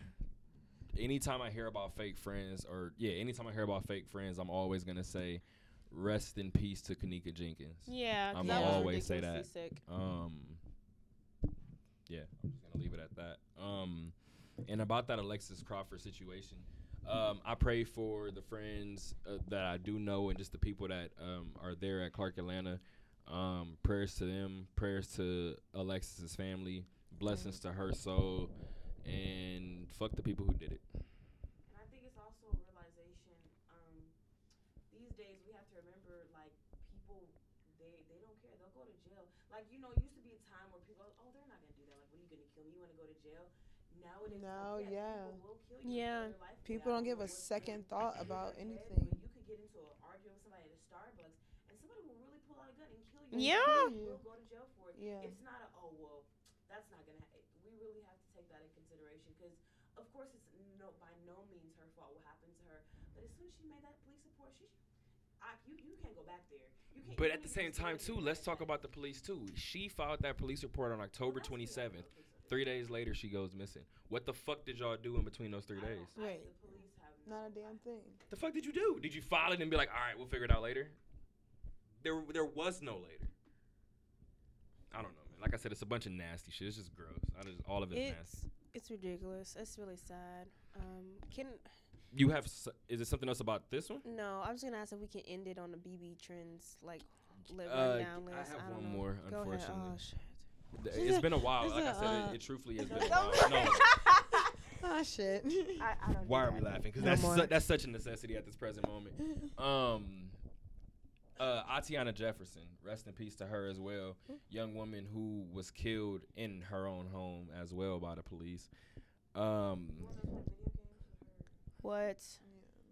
The one who went out to the back door and saw the... No, you can take it over. I just wanted to say rest in peace to Atiana Jefferson. Like I said, it's a bunch of nasty shit we got to discuss, but it always confuses me that people are like, this stuff is still going on. That's what the fuck that's what Black Lives Matters mean. Like when we say we're tired, when we say hands up, don't shoot, when we say all of these different things, well, I'm just shocked that something like this could happen. You've been fucking ignoring us. But then when it takes a nigga like me to get loud about it, oh, well, we can't listen to you. Well, you wasn't listening to me while I was like this either. Right. So, which one gets shit done? Right. It's literally like no winning. There's been so many places where people have like protested silently, who have tried to have meetings with people, do it in the most peaceful manner, and it's looked at as bullshit. Then when people like start to get like loud and like really passionate, it's deemed outrageous. Can't nobody like communicate with us when we act out, as I like to call it, right. Or you know, it's literally like no winning at the end of the day. It's like it's just no winning. Like there's no way to really there's no way for them to understand until their sons and daughters start getting killed, right? Until their family members start getting killed, right? Why people call a manager if their order's wrong and they won't stand for it? But as a society, you guys stand for us being murdered and us being killed. And at this point, I'm just convinced that they won't understand. Bro, they will protest for a dog being killed before a person. Like, and I understand, but Gorilla. Like they treat animal lives more important than ours. No they doubt. Just passed a bill. I don't even remember, but something for animal rights. So that first offense for animal cruelty is a felony. Yes. Right. Right, you can shoot them all day. Can you rename the three names you just said? Atiana Jefferson, mm-hmm. Botham Jean, and Alexis, right? And Alexis Crawford. And I can't remember the witness in the I'm sorry, I'm so sorry, young brother. All but those rest names, in peace as well. They're all black women. Are they all black women? Yes. Botham Jean was a man. And his witness was a guy. So it was two women, two men. Okay. They're all black people, two all black women. There are a bunch of black women going missing. And it's like, I'm seeing it so much, I don't even feel like retweeting anymore, to be honest. Yes. I'm like, on whoa. Twitter today, it's like, this girl's missing, this girl's missing. It's literally like every other post is another black, like either like a teenage girl or a woman missing now. And it's like crazy. It's not like, you're not just seeing all girls missing. Yeah. It's just black. I've been missing Asian girls, white girls. Nothing. I've been missing one or two Hispanic girls, but it's been like just a straight black women. From toddlers up until grown women, nothing but y'all black women. Y'all do know y'all fetishize, right? Well, we talked about that. Oh, yes. At my job, 100 today, this man, oh my gosh. It's literally, so I do bottle service at a strip club right now, and it's deemed a white strip club, pretty much. It's mostly like, they cater to white men. They even say it. They cater to white men. When white men come in and they see me, I'm the only black girl, as usual, with whatever bottle service job I have. Which is another story. I'm always the only black girl. They see me and they feel like they have to show me every black girl that they've ever talked to, dated. They tell me how my skin, that they would wear it. It's the cocoa butter or my cocoa puff. What is going on? Or... Today, this man was like, I seen you walking, and I told the other waitress, she's the darkest one in here, and I need to give the dark one my money. The dark one? He's like, I just love your skin. Like, it's just, you do something to me that, your skin does something to me. Not me, your skin does something to me that a white woman couldn't fulfill. And it's really sickening. And yeah, and it's like, honestly, I even told this, I had an incident literally 2 days ago where this man said, you are so beautiful, what are you? It was a white man, and I said, well, I'm black. I thought that was obvious. And I thought you were going to say you were a woman. I was about to say, good shit. And he said, well, that's impossible. You must be mixed with something. I said, I'm not. I've been black my whole life. And he's like, well, I refuse to believe it because you're so beautiful. And I'm like, so I'm like, well... He's like, well, you just don't know what you're mixed with. Maybe it's some Hawaiian, maybe it's some Asian. And I was like, no. And he was like, You're right. Well, you know what, baby boy? Maybe if you was mixed with black, I would be attracted to you. So that's the crazy part. Well, luckily, I have my manager handled that quickly, swiftly kicked him out. Swiftly. I'm like, your money. Oh, yeah. My manager, he's like, honestly, if you would have went off, I wouldn't even been upset with you. And, you know, and I try hard not to be the black girl that, you know, That's the fucked up conundrum. Yeah, if you go off, I go off. Oh, she's coming from her. Exactly. So I really try to keep my composure, but in professional settings. But yeah, it's really fucking ridiculous. Yeah. And you would think, like, people wouldn't have to deal with that no more. Like, it's about to be a whole new decade. It's about to be 2020. But you can tell, like, they don't see it as... in time. They don't see it as a problem, because when I walked away, my coworker was like, what did you say to her for her to walk away like that? And he was like, I didn't say anything. I gave her a compliment. That's what she told me, that he said he gave me a compliment. I'm like, you literally just told me there was no way I could be this pretty and be... Wait, time out. Hold on. Let me give you one. Let me give you one dead ass giveaway as a guy, real quick. Hopefully, fellas, you know. Actually, if you're mad, I've told you guys this before. If you're mad, you're not shit, so I don't care. Truthfully speaking, all right. Let me try to give a scenario. If I'm talking to you right now and you storm out of here right now, and she asked me what you said, I'll tell you what she said. I said her eyes were gorgeous. Now, if I said your ass was fat and you was like nigga and got up and I was like. Okay, what'd you say? I mean, I gave her a compliment. Repeat what you said. Right. If I know I didn't say anything, I'm gonna be like, I said her eyes is beautiful. What the fuck is her problem? Right. I'm not finna look at you and be like, oh, I said her eyes. Shit. I mean, so right. Him being like, well, I gave her a compliment. What was the compliment? Right. You gonna repeat it? If you're not gonna repeat it, if your go-to is, oh, I gave her a compliment. You know that what you said isn't right because you don't even want to repeat it, nigga. If you are ashamed to repeat something, you probably shouldn't have said it, you know? Right. And I think that's where you should really check yourself. If you do not want to say something out loud the same way you just said it to the person you disrespected, facts. You probably, like that, like I said, the apology, like you said, the apology should be as loud as the disrespect was. He couldn't even check himself because he already knew. Well, his apology was he tried to offer me money. And honestly, everybody's like, you should have took that money. You should have took it. But honestly, it wasn't even worth it. Not all money is good money, y'all. Not all money is good money. That's how y'all end up in positions. Yeah, I don't like any of that. Keep your money. I don't need it. Yeah, and everybody's like, you're stupid. I would have took his money and then have them kick him out. No, it's not. It's really not even worth it. I don't even want your money. I don't need your money because at the end of the day, like he donated. Like, that's when God will bless you. Mm-hmm. Right. It's not worth it. Not the disrespect. It's like, oh my bad. Here's $100. No, I'm good. I am good. You can keep that, have that. I don't need it. I'm happy you didn't do it because it's like you're paying for disrespect. So my mind works differently. So yeah, it's almost like I can say what I want to the black girl. I just give her some money. No. Give her some hush money. Like we're not doing that. Right. But I'm happy that we got a lot of that out of the way. But one thing I did want to talk about really quick is it's homecoming week. So it don't even feel like it. It truthfully doesn't feel like it. UNLV has been so trash when it comes to home, especially for me transferring from a school in Louisiana. Which, thank God. Thank you. Please give some stories. Literally, like, being in Louisiana during homecoming is so unreal. Like, experiencing it. Literally, and all my friends. Go so we bad. Would literally been in go, we would, everybody would get, like, we would rent a car, like a big truck, and we would go to UL, then we would go to Gramblin's homecoming, then we would go to Southern's, then we would go to LSU. And then coming here, it's like, because I was at Southeastern. Southeastern isn't even a HBCU. Out of the ones you just named, what was the best one? So I can go. Grambling, Southern? No. I already know Southern. Is that Southern AMU? Because I'm over here like Grambling, LSU. I know people that went to PD. Southern, Grambling. I would even say ours was top three. I would say even Southeastern's was better than LSU's. Okay. Ooh. Now, I would say that it's more people because it's LSU. And more people who, like, of course, don't go to school were there. Mm-hmm. But as far as lit, a community as a whole, the turn up. Yours. Lit. And then you come here and it's like, we can't even.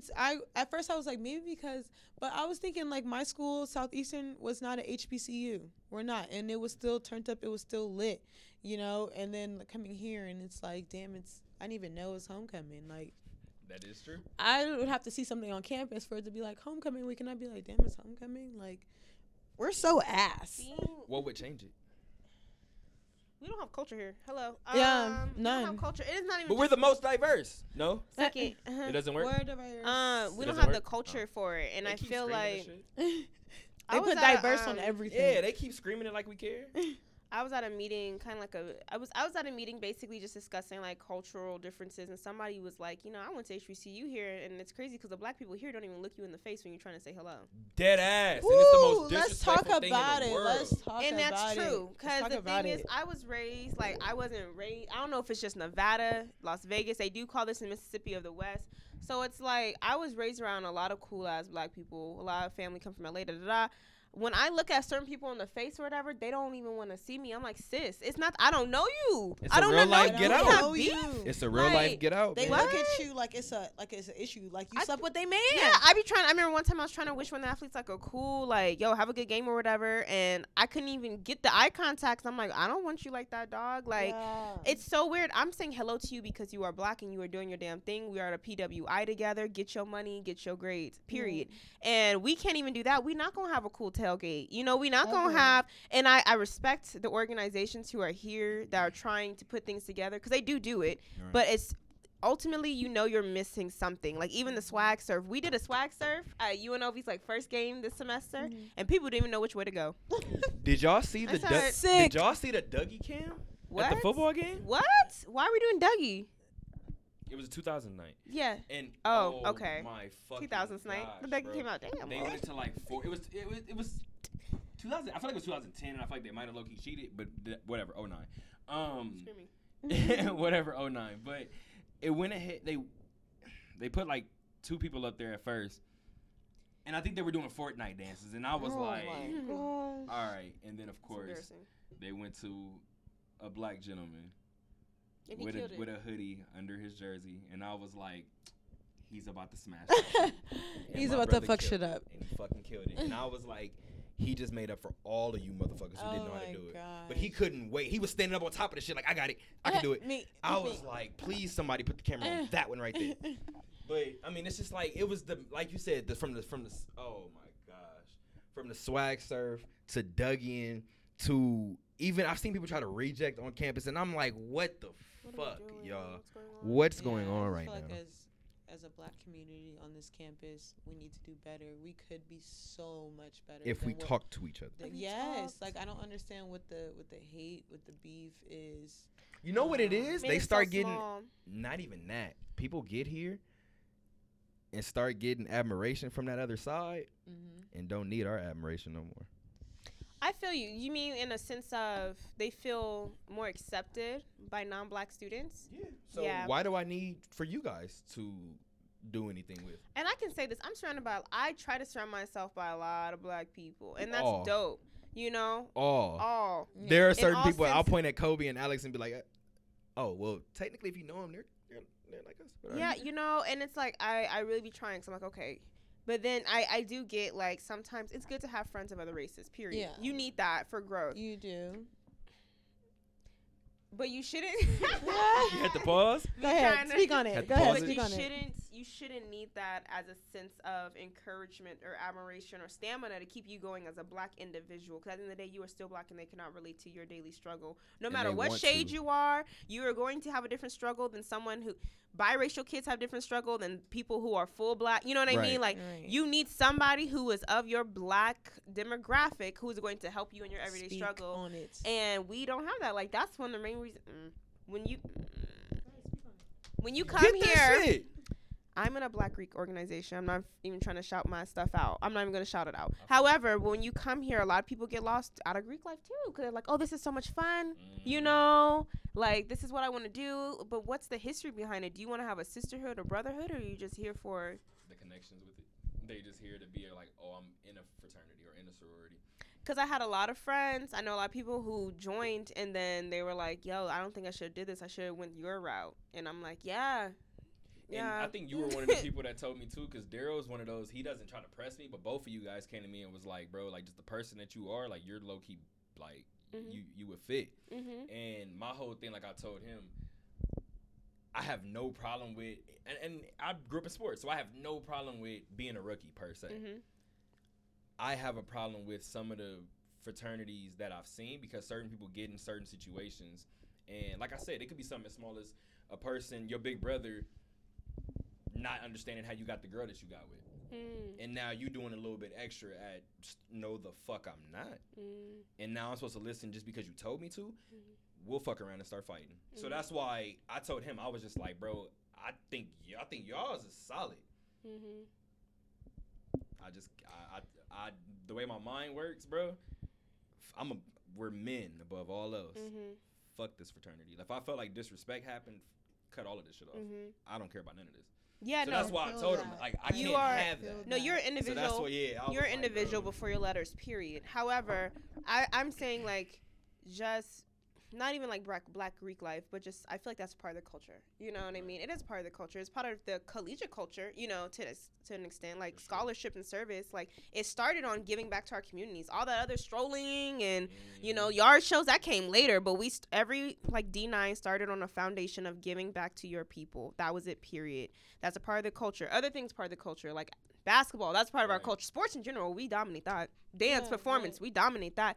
When I even see, like, some of our cheer teams and our rebel girls and stuff, you only see a small percentage of black women on these teams. 1, 2 And a lot of their hair straight. And I've been told, they told me I had to straighten my hair. I said, whoa, okay, for sure. I've seen, like, one sis with her natural curls, and she was mixed.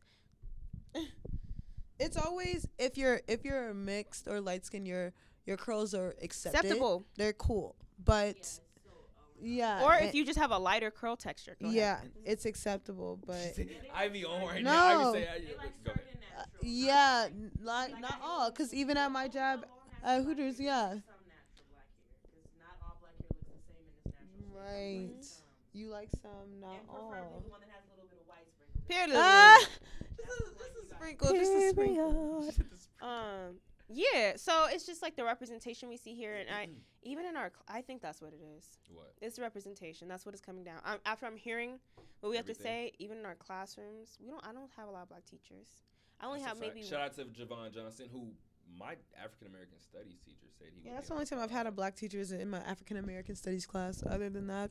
I had one black teacher who was a social media professor. Shout out to Beverly Johnson. Yeah. And she went to Howard. She was a Howard alum, and she came here and turned this bitch up. Wait, hold on. Aaliyah might be onto something, because the only African American, the only black teacher I've ever had since I've been on this campus, which has been way too many fucking years. Let me add that. Well, y'all, let me add that. Aaliyah said we've given you chances. I've been on this campus. Okay, we should have graduated. And they've only been African American studies teachers. We should have graduated a long time ago. But they've only been African American studies teachers. No history, no math, no science. No, African American studies, black teachers. Other than that, I have not had a black teacher on this campus yet, or nor have I seen one outside of African American studies class. That is an issue, and it's ridiculous, because I feel like, I know that black teachers care. Yes, sure. In a different way. In a different way, and it's, you can't even explain it, like the genuine love and care for your education and you as a person. Not even just towards black students, but to all students I've seen in my African American studies classes. So, had a situation take place here for like the third time in a row, with someone once again threatened a black UNLV doesn't care about black people. Well, they threaten our lives. Can you look at the camera when you say that part? UNLV does not care about black people. I'll second that. They threatened our lives again, and it was like, okay, come on. So then niggas still had class, dog. Class was still held, and so I was like, okay, so someone threw RHA, the Resident Hall Association. Wait, but don't be shocked by that, because October 2nd, 2017, we also had class. Yeah. So you guys don't give a fuck about anybody. That's what the fuck y'all care. Y'all care about being diverse. My bad. That's literally all UNLV cares about. We're diverse. So we went, and I went. I was like, let me see what they're talking about this time, because it's like the third time we've had RHA had to throw something for the students. And, you know, everyone was there except this president of the school. And the main thing was, like, we would like more representation on campus, dog. And I even, like, some homies at CSU, like Fullerton, they had a situation come up to where someone disrespected their black demographic, and they wrote a letter, like, we demand more representation of teachers outside of African student, you know, outside of African American studies. Yeah, outside of African American study classes. And that's so true. Like, I would love to see that. I would love to see a black psych teacher, a black chem teacher, a black Like, I mean, I don't know, man. Like I said, and the funniest thing is when they talk about being the most diverse, I'm like, okay, cool, great. You guys are the most diverse. Oh, they put that shit on everything. Absolutely. They put that on their fucking napkins. Napkins. They do. They put it on everything. They put it on billboards. They put it on the straws, on the carpet. We diverse. Everything. But at the end of the day, when you look at everything that comes with this campus, I was trying to build off a point that Ivy had made, because they do try to say that we're the most diverse, but Ivy, what did you just say? You just made a good point. Fuck. You was talking about representation. You said Cal State Fullerton. They wrote the letter and said we demand. I'm sure it'll come back to me, but yeah. But I don't know. When you look at this campus, it's like I said, the constant shock kind of like looks at. It kind of bothers me. I know what point I was making. The constant shock kind of bothers me, but whenever people say that we're the most diverse, I'm first thing I say is I can point to an obvious place where we're super diverse, right? Just look at sports. All of our sports coaches. Black. How many of them are black out of sports head coaches on this campus? You know that answer? I can just think of the track. Yeah, I don't know. I can think of the track coach. Y'all fired Marvin. Shout out to Coach Marvin Menzies. So you said you can only think of the track coach. Yeah. Because that's the only black coach we got. Yeah, that's shout out to Coach Wade. Yvonne Wade is so lit. Like, shout out to Yvonne Wade. I shouted her out on my radio show. That's a coach that when you talk to her, you'll run through a brick wall for her. Like. Boy, when I tell you, I have never been fucking tested as an athlete than working with Coach Wade, both of them, like Larry and Yvonne, like they've literally they trained me when I signed to Southeastern to go run. I spent summertime training with them, no joke. But it's like I said before, like they care and love for you on a different level than my coach in Southeastern was a white coach. Didn't give two shits, didn't give a fuck. As long as I was winning, that's all that mattered. Never cared, never asked me how my day was, how school, didn't give a fuck how my grades was, as long as I was running. But them coaches right there show genuine love. As you can see, they post their athletes, they care, they show up to probates and stuff like that because they care, you know, and we need that. Yeah. Like, teachers that don't forget about you, and it is a different bond. Like I remember I had African student. What is the name? African American Studies. Thank you. Oh. African American Studies teacher. I had her, and I remember I went to office hours. I forgot her name. I don't know why. But I remember I was like complaining about something, and I'm like, I don't deserve this. Da da da. She's like, who said that you deserve anything? No one deserves anything negative. You have to work for everything. And I was like, dang, this ain't even office hours no more. This is therapy. Right. And from then I started texting her, and then we formed a relationship then. And she left. She's in, I believe she's in Florida now. Mm. She's like a doctorate now, which is amazing. But then also like Beverly Jackson, like she's an amazing woman. She does a podcast. She talks about things besides the subject. And she understands that college is more than just the grades and having it in by a deadline. It's so much more. It's network over homework for me any day. It's always, yeah, it really is. And that... It's always, and like black students go through different trials and tribulations than white students. Sorry, and that's why we. And I don't apologize for that. No. And I don't mean every white student, but I do mean majority. And I 100%. Stand by that. And we do have to try twice as hard. One main reason is when y'all turn 18, y'all mama don't tell y'all to pay rent. That's just, and I'm not even talking about mine specifically, but I am talking about my skin tone. Yeah. And also which, like I said, I'm not saying she's wrong, but my dad had an opportunity to go to CSUN and had to enter the workforce to help his mom keep the house. So my dad never went to college. So my dad called me my first semester like, what's the shit like? And I had to realize that's a grown man coming to me in a vulnerable moment, truthfully telling me I wanted that shit and I couldn't have it. So that shit hits me differently. So now I feel like I gotta do it. So...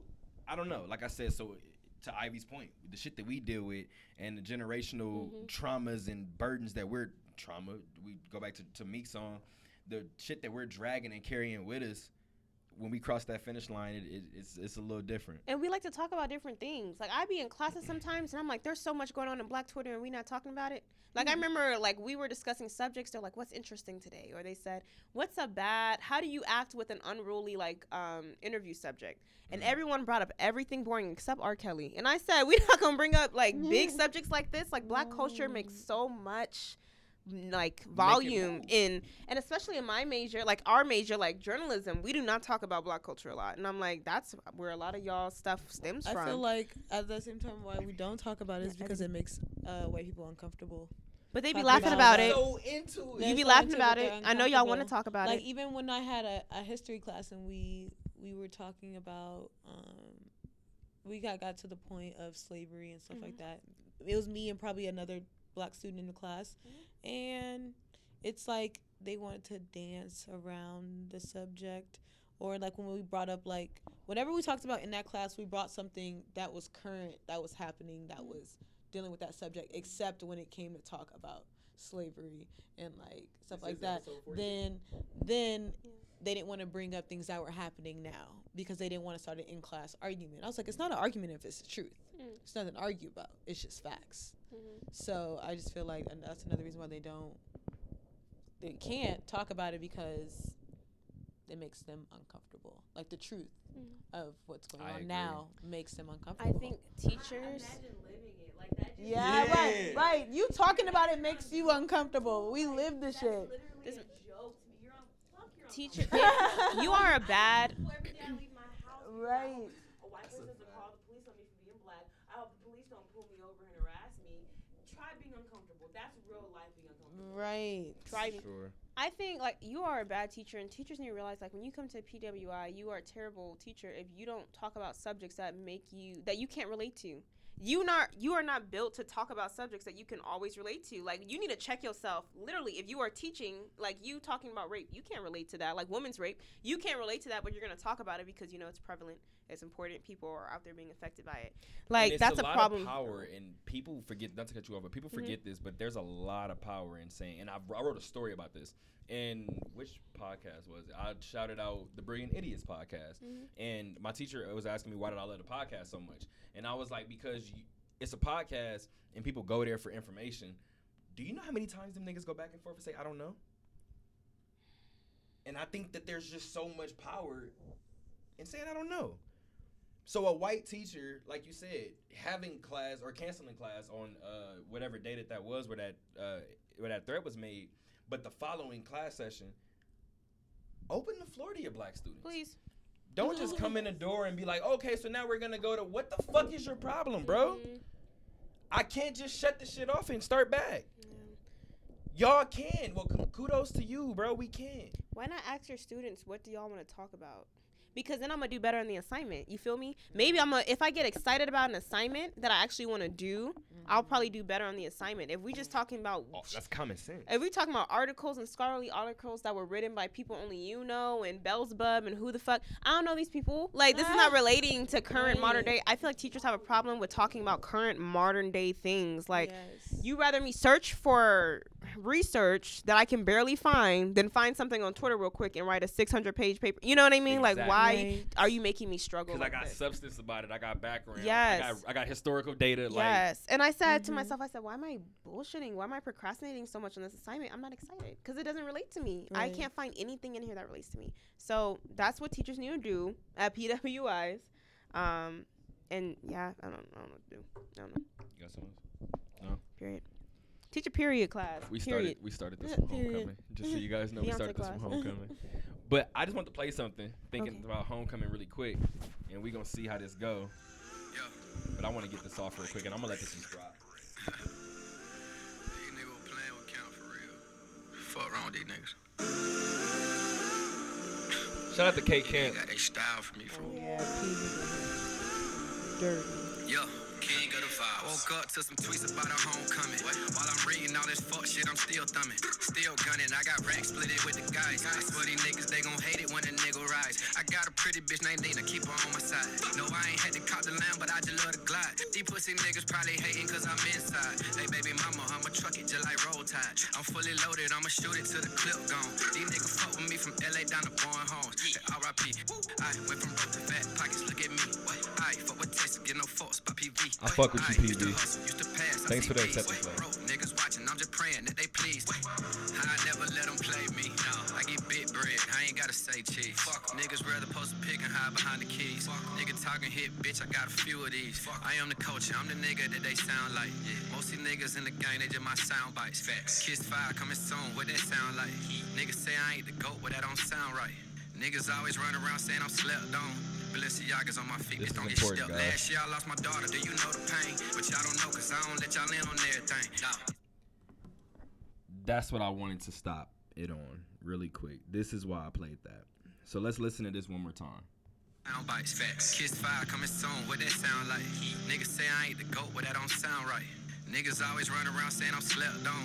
Balenciaga's on my feet, bitch, don't get stepped. Last year I lost my daughter, do you know the pain? But y'all don't know cause I don't let y'all in on everything. No. First thing I want to start off with is condolences to Kate Camp for losing a daughter, losing a kid. I don't have kids, so I can't even begin to put that into words what that could be like. But now I guess I'll give a little background into this freestyle. And this is a homecoming freestyle by Kate Camp, and clearly he dissed PV in the beginning of it as well. And the reason why I brought that up is because you got to think about places like here. If we find out that Kate Camp was coming, I mean, granted, it would only be fucking 12 people in front of him, but 12 black people in front of him, I should say. But absolutely, if Kate Camp was coming here. But I understand that PV probably wasn't the most excited to have Kate Camp. Oh, crazy. Yeah. But you guys have to understand, and this is just even being an artist, because I hope you guys understand that too. You guys doing this pod, and obviously amongst other things too, radio, whether it's social media, even just different avenues, you guys are artists in different ways. You guys are, you guys have platforms. I'll put it that way. So the reason why I say that is because now you guys are opening yourselves up to people having opinions about you that you may not even fucking know. You may be walking down the street and somebody would be like, well, Aaliyah, the only black girl at her club. And Aaliyah could probably walk down the street and be like, I don't even know who the fuck you are. But now it's out in the street. She said it on the pod before. So the reason why I say that is because you guys already know for a fact there's things that we've discussed off camera and off air that would never touch these airways. It doesn't matter. But that's when it kind of hit for me, because even listening to the jokes and seeing how he responded and seeing how he was kind of dealing with everything, I was like, Kate Camp could give a fuck about how y'all feel anyway. Y'all already paid him. He not coming any fucking way. But then to hear the song, it bothered me. Not only that part, but you could hear, I think he said it in the first part that I already played. They gonna hate it when a nigga rise. He said something later on about they gonna hate it when I get my shine. Now I understand that I fuck with Kate Camp. I know that you guys fuck with Kate Camp. The people that we fuck with Kate Camp. But you never know what an artist is feeling. Because it clearly sounds like he don't feel like he's being fucked with. Right. At all. So what if Kate Camp wasn't as strong of a person as he is and he took his fucking life because y'all was like, we don't want this nigga? Like, what if that was his final straw? What if it was too much for him? Then everybody wants to fucking R.I.P. Right. And that's the thing. But then he's a dick when he say fuck you. No, he's not. I feel like Black Lives, we gotta really, when we say Black Lives Matter, I feel like we need to really like think about like what we're saying, you know, like because then I'm like, just because someone doesn't line up with your core values, yes, Nipsey's Black Life mattered. He lined up with your core values, right. But does the anime nerd, does their Black Life matter? Does Triple X, does X his matter? Life matter? Like, I live X. I'm gonna get that out the way. You know, does the dude you don't want coming to perform for you, does he matter? Does, like, you know, so I just feel like we need to, that was very rude of them to be like, we don't want K-Camp. Like, first of all, you don't even recognize people like us will fucking beg for it. Please send K-Camp. Who did they get? Young Dolph instead? What no, kind they of? Got YFN Lucci, which we're not gonna talk about either because it doesn't matter. We shouting out K-Camp. Lucci, we fuck with you. But they had a good homecoming regardless. But Camp, we still fuck with you. Lucci, how about we fuck just with be you. Grateful that you're a school that actually gets an actual performer for a fucking homecoming, because what the fuck do we get? What do we get here? Not a goddamn thing. We get a 1 o'clock game at Sandboy Stadium against Hawaii. I'm really confused. We get who came to our campus? The DJ Steve Aoki, we got him not even for a homecoming, but just got presidential stuff. Yeah, Mr. Hillary. We had a DJ. Like what? Like, and it had to be for the. I'm confused because Drake really shouted us out and said, "Send Gucci Roll." I haven't seen Drake sit Gucci Roll since he shouted us out. I said, "Where?" You want to know why? You want to know why? Young Rebel, Young Money. You want to know why? Why? Because Gonzalez twins are gone. Because the Gonzalez twins ain't here no more. Gonzalez twins are gone. Bring them hoes back.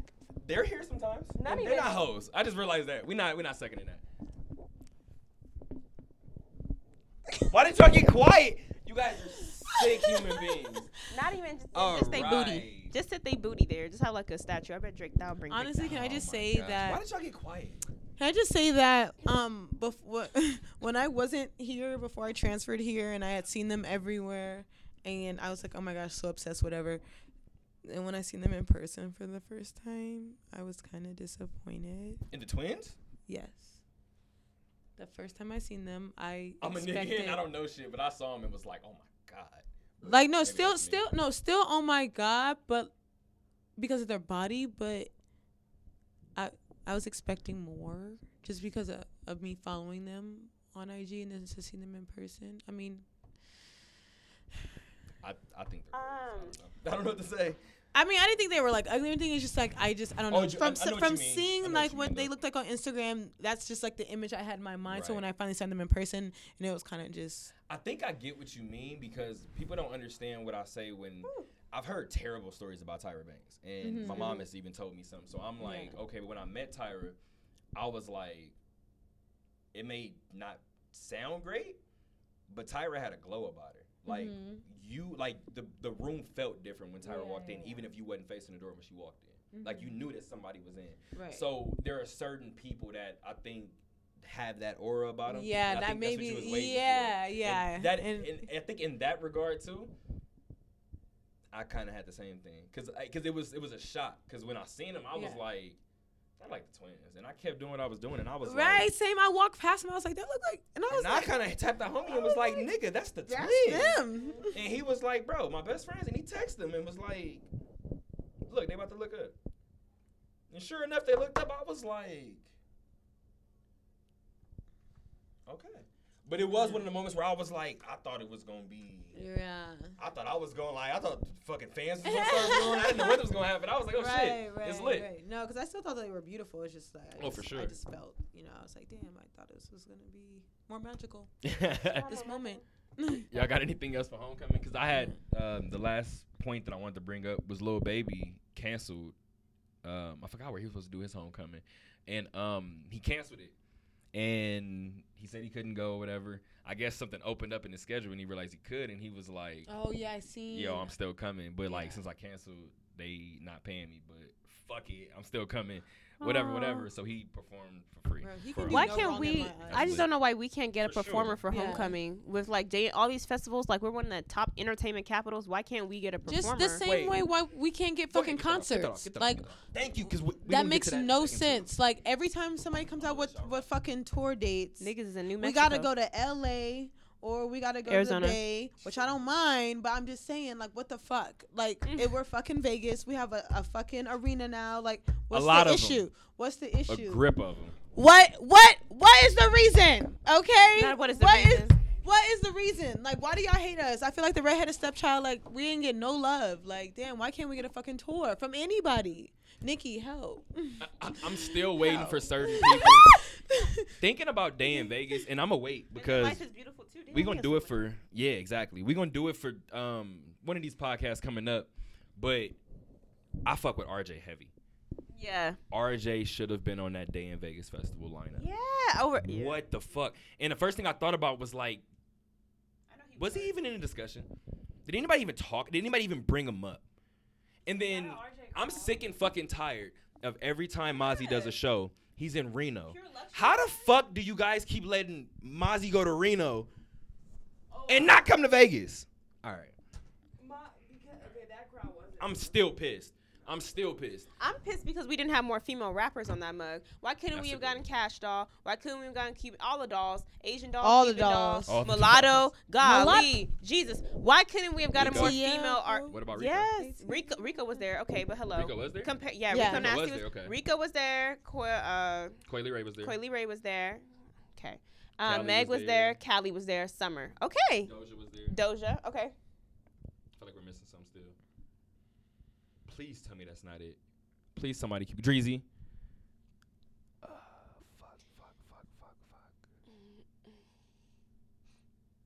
Yeah. So, yeah. Because I know of a beautiful rapper, and she goes by the name of, hold on, because she's Greek. Plugger. Her name used to be Bree, but it's Nia Allen, and it's NILLA ALLIN. And she be rapping her butt off, okay? And she wasn't at Day in Vegas, and I feel like she should have been because Pure Luxury be, like, for show, like, amping her, too. So she's a Cali artist. she just showed me something. She's a Cali artist. She is D9, but she should have been there for show. I don't care, you know. She is 20K on Instagram. She be getting, like, hella hits off of her retweets. I don't know. We just should have had more women artists, so. I'm sure that we can make an entire list of people who they should have reached out to and, you know what I mean, talked to. And I know that the price point wouldn't have been that high. Mm-hmm. But, I mean, Dom Kennedy did a show out here. Dom should have been on there for sure. No doubt. What? Well, actually, no. I think. Never mind. Fuck. Dom did a show out here. Might have been a year ago now. Probably a year ago.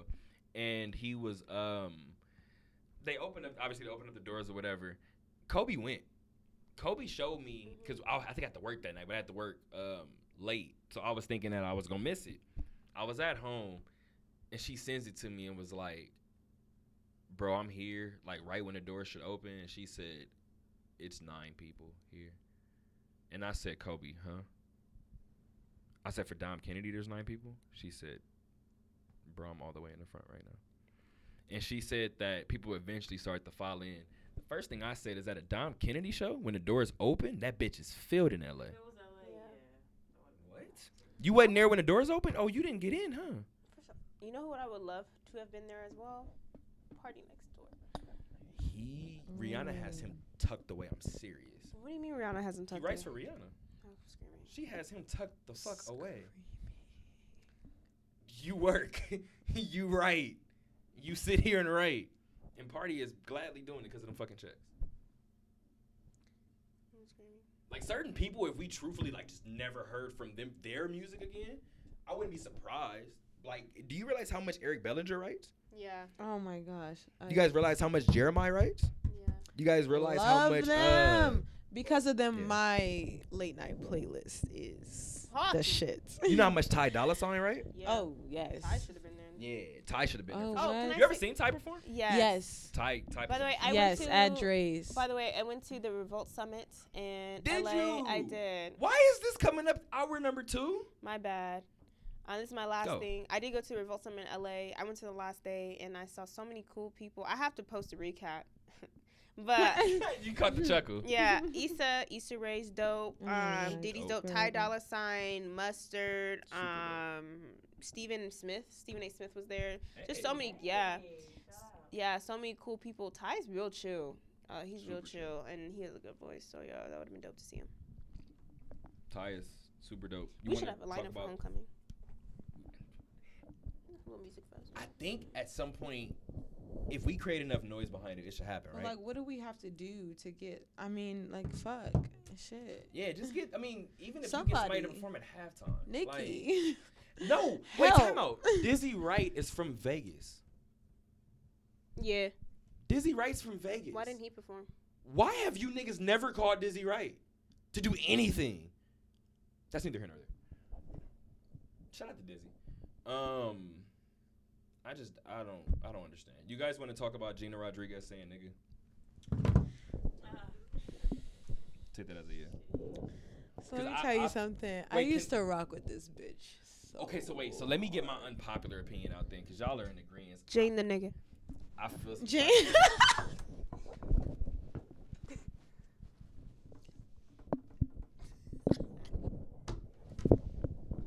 Mag 10, the nigga is a straight up motherfucking G. Rolling through the hood, up to no good. Flossing, getting his cheese. No.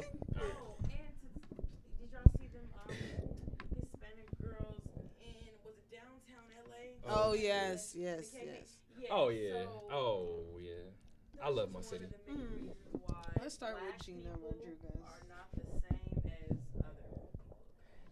True. And I wanted to get this out the way because this is clearly an unpopular opinion. However, I am one of those people that I don't flip out when I hear Mexicans use the word nigga because I think black and Hispanic lives are more parallel than some choose to see. And the reason why I say that is because I've told people plenty of times I'm more disrespected when I see a racist Hispanic than I am when I see a racist white person. And I'll leave it alone. Because I think I'm more disrespected because I'm like, nigga, they view us the same. I get it. Right. Dumb dick. So that's now. I mean, like I said, I could be wrong, but me personally, I just don't raise hell if I hear a white person say it as opposed to if I hear my Mexican homie say it. Hash it out. Every other word will be nigga. This nigga. It's like they say it so much that it's like, are you like shut the fuck up? It's almost like people that like they learn a new word and then they try like, to use it everything. They try to use it with everything. That's what nigga is. They took nigga, they learned it and was like, ooh, gotta use this. Every chance I get, nigga. Like, and morning. It sounds so unnatural. Nigga, good morning. She said, "Nigga, so good morning." Unnatural when they use it too. Yeah. It's like I just like the way when I said it, Ivy pushed her glasses up and was like, Ivy's just patiently waiting. So I'm gonna let the women hash it out. Aaliyah, do you wanna? I was about to say, Aaliyah wants to start. You on fire right now. I kind of don't want to stop you from talking because you on fire. I'm gonna get my bowl of food and let Aaliyah go ahead. Okay, cool. But Gina, I want you to take over too afterwards, Caprice, please. Gina. Okay. Jane the nigga, let's do it. Jane. So, man, you know what sucks? This wasn't for you. As far as Gina Rodriguez, I really used to rock with her. Like, and let me tell you, when I stopped rocking with her before. She had said nigga on Snapchat. So and giggled about it. So she had done an interview for like a movie or something. Move. And get out. No thank you. They were who were they talking to? Yara, I think it was, and they were saying, you know, for the black community, for black women, you know, you're like, you know, a breath of fresh air, you know, it's good to have you here, you know, for young black women to look up to you. And Gina goes, not just black women, all women. And the interviewer goes, well, it's different for young black girls, you know, as far as TV and stuff like that and women that we look up to. And she kept interrupting, was like, anytime they said black women, she was like, no, all women. So Gina did this? Yes. Did you not see this interview?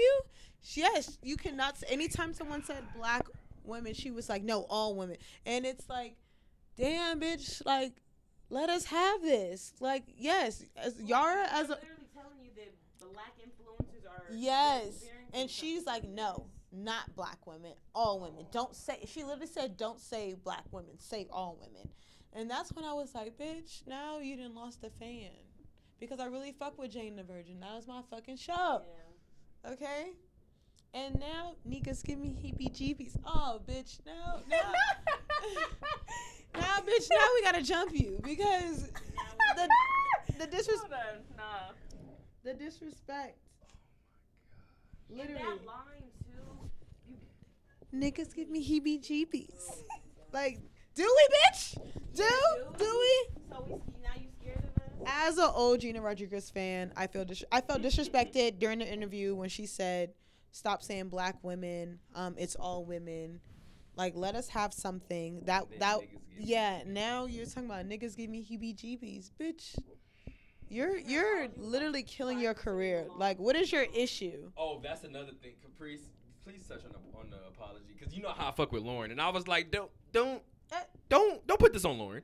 When she said I apologize for, what did she say? It was like, well, just don't say sorry, because it's clear. Like, she literally said, well, I'm sorry for singing along to something, to one of my favorite songs. To a great artist, and sorry that I got carried away in the lyrics, and like, it was just like bullshit. Okay, first of all, did somebody write this for you? Because it's already bad enough. Why'd you let them write it? Second of all, you're clearly not sorry. Like, I have more respect for you if you stand by what you say. And so just stand by what you say and don't give a big apology. Just stand by what you say. Ivy, you ready? Yeah. Go, bitch. All right, I'm ready. All right, go. First of all, push your glasses back. Hello, yeah, you know. Push the glasses back. There it goes. No, first of all, yeah, Jesus. Why do we? Okay, because it's like, look, when you let people hang, and it brings me back. Sorry, I just gotta really get this together. It brings me back to her movie that we had on Netflix, and we were so pumped because she was dating this black man. Oh yes. And she was out here getting her heart broken and. See, bitch, that's why he ain't want your ass. And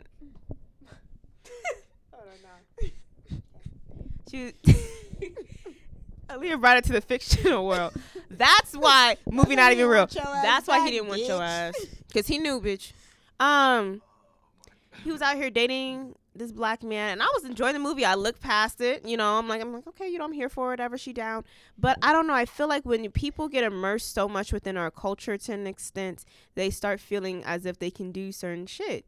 Like you get comfortable in shit. Now the crazy thing is with the word nigga, that's a slur, right? There are so many other slurs in every other race. Why don't you use your own slur?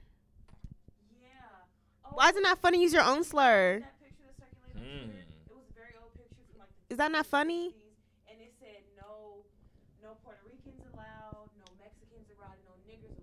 And no gays. And no gays lie. And it was like, hey, only one of these is a slur. Yeah.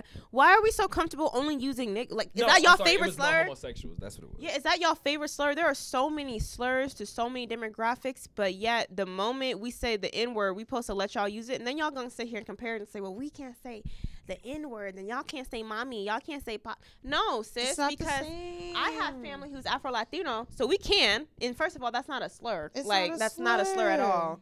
That didn't come from anything negative. The N-word with the A on the end comes from the N-word with the E-R on the end. Right. And we was just having fun with it to an extent, because sometimes you can make comedy out of your own tragedy. We can do that. Which is actually the realest way to deal with it and the most common way to deal with it. Yeah. Most people just try to make it normal. They try to normalize it. Yeah, and it's like, nah, you can't, because then the fun gets broken. Like, you be chilling with your homies outside your race, and then people get too carried away with the rap song. And it's like, wait, why we... you know what's funny? Somebody that can joke about like a disability they have or something. Yes. With their family members. Yeah. But of course, in public, a random person like, yeah, haha, you can't walk, because they overheard them joking about this person not being able to walk, and the guy's like, and then you walk up and say, yeah, haha, you can't walk. He's gonna look at you like, bro, what? No, that's not. This conversation's not for you. For those of you who don't know, Caprice absolutely loves Rory from the podcast, from the Joe Budden podcast. And Rory said before he said that he was walking Baisley for walking his dog, and he said somebody said something. He said he turned around, and this is kind of goes back to the point that I was telling you guys. He turned around and was like, "Hey, that joke stays on the podcast with my friends. You can't joke with me like that." No. Yeah.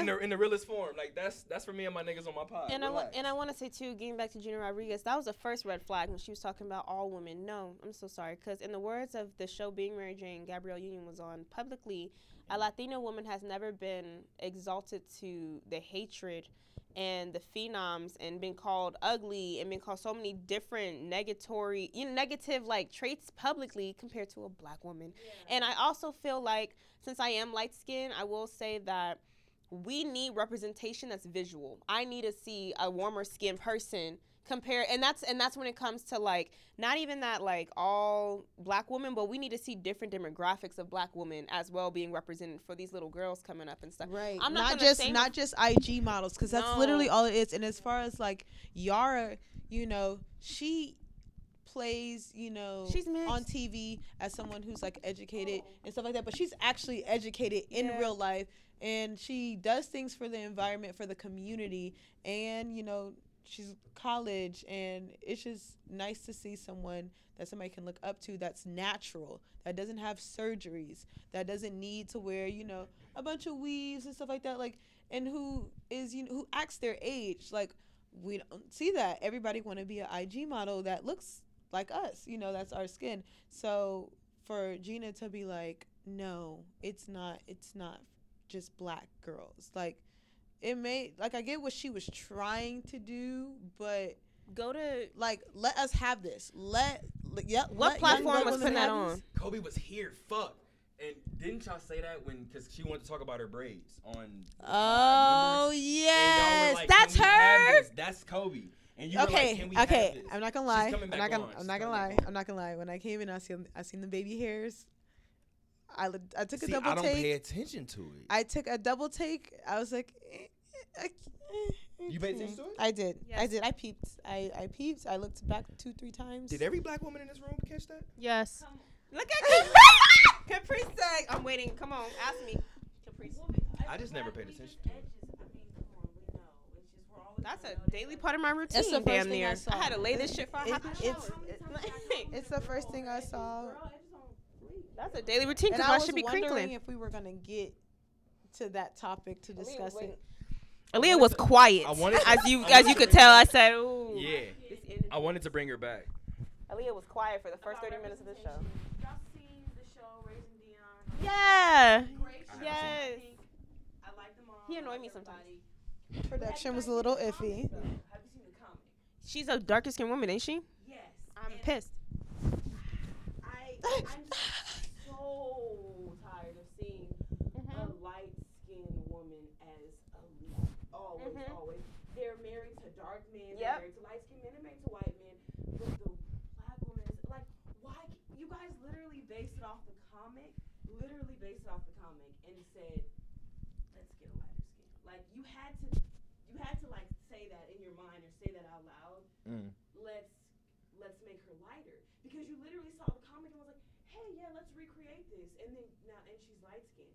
Like, it's just so weird. And it's messed up. It's just messed up, and it's so bothersome, because there's black women coming in all shades, and there's so many gorgeous black women. You could have found, shout out to the woman that does the role. She does a great job. You could have found any brown or dark skinned woman that was gorgeous and could have did the role just as well. It's just you. I can't even really name a show with a black lead of a woman that's dark skinned or brown. And it's just not that she's just light skinned, but she's mixed. And you can tell in her hair, you know. And that's what I'm saying. Like, there's different demographics. Like, I'm gonna be real. I be watching Yara. I love her, but I can't do all this stuff Yara be doing her hair, because my shit ain't finna bend and flex like that. I got a 4B. Yara got a cool 3C. So it's like we can't be doing all this shit like that. And yeah, representation is a thing. Like, I would like. Yeah, I'm definitely 4C. Yeah, 100%.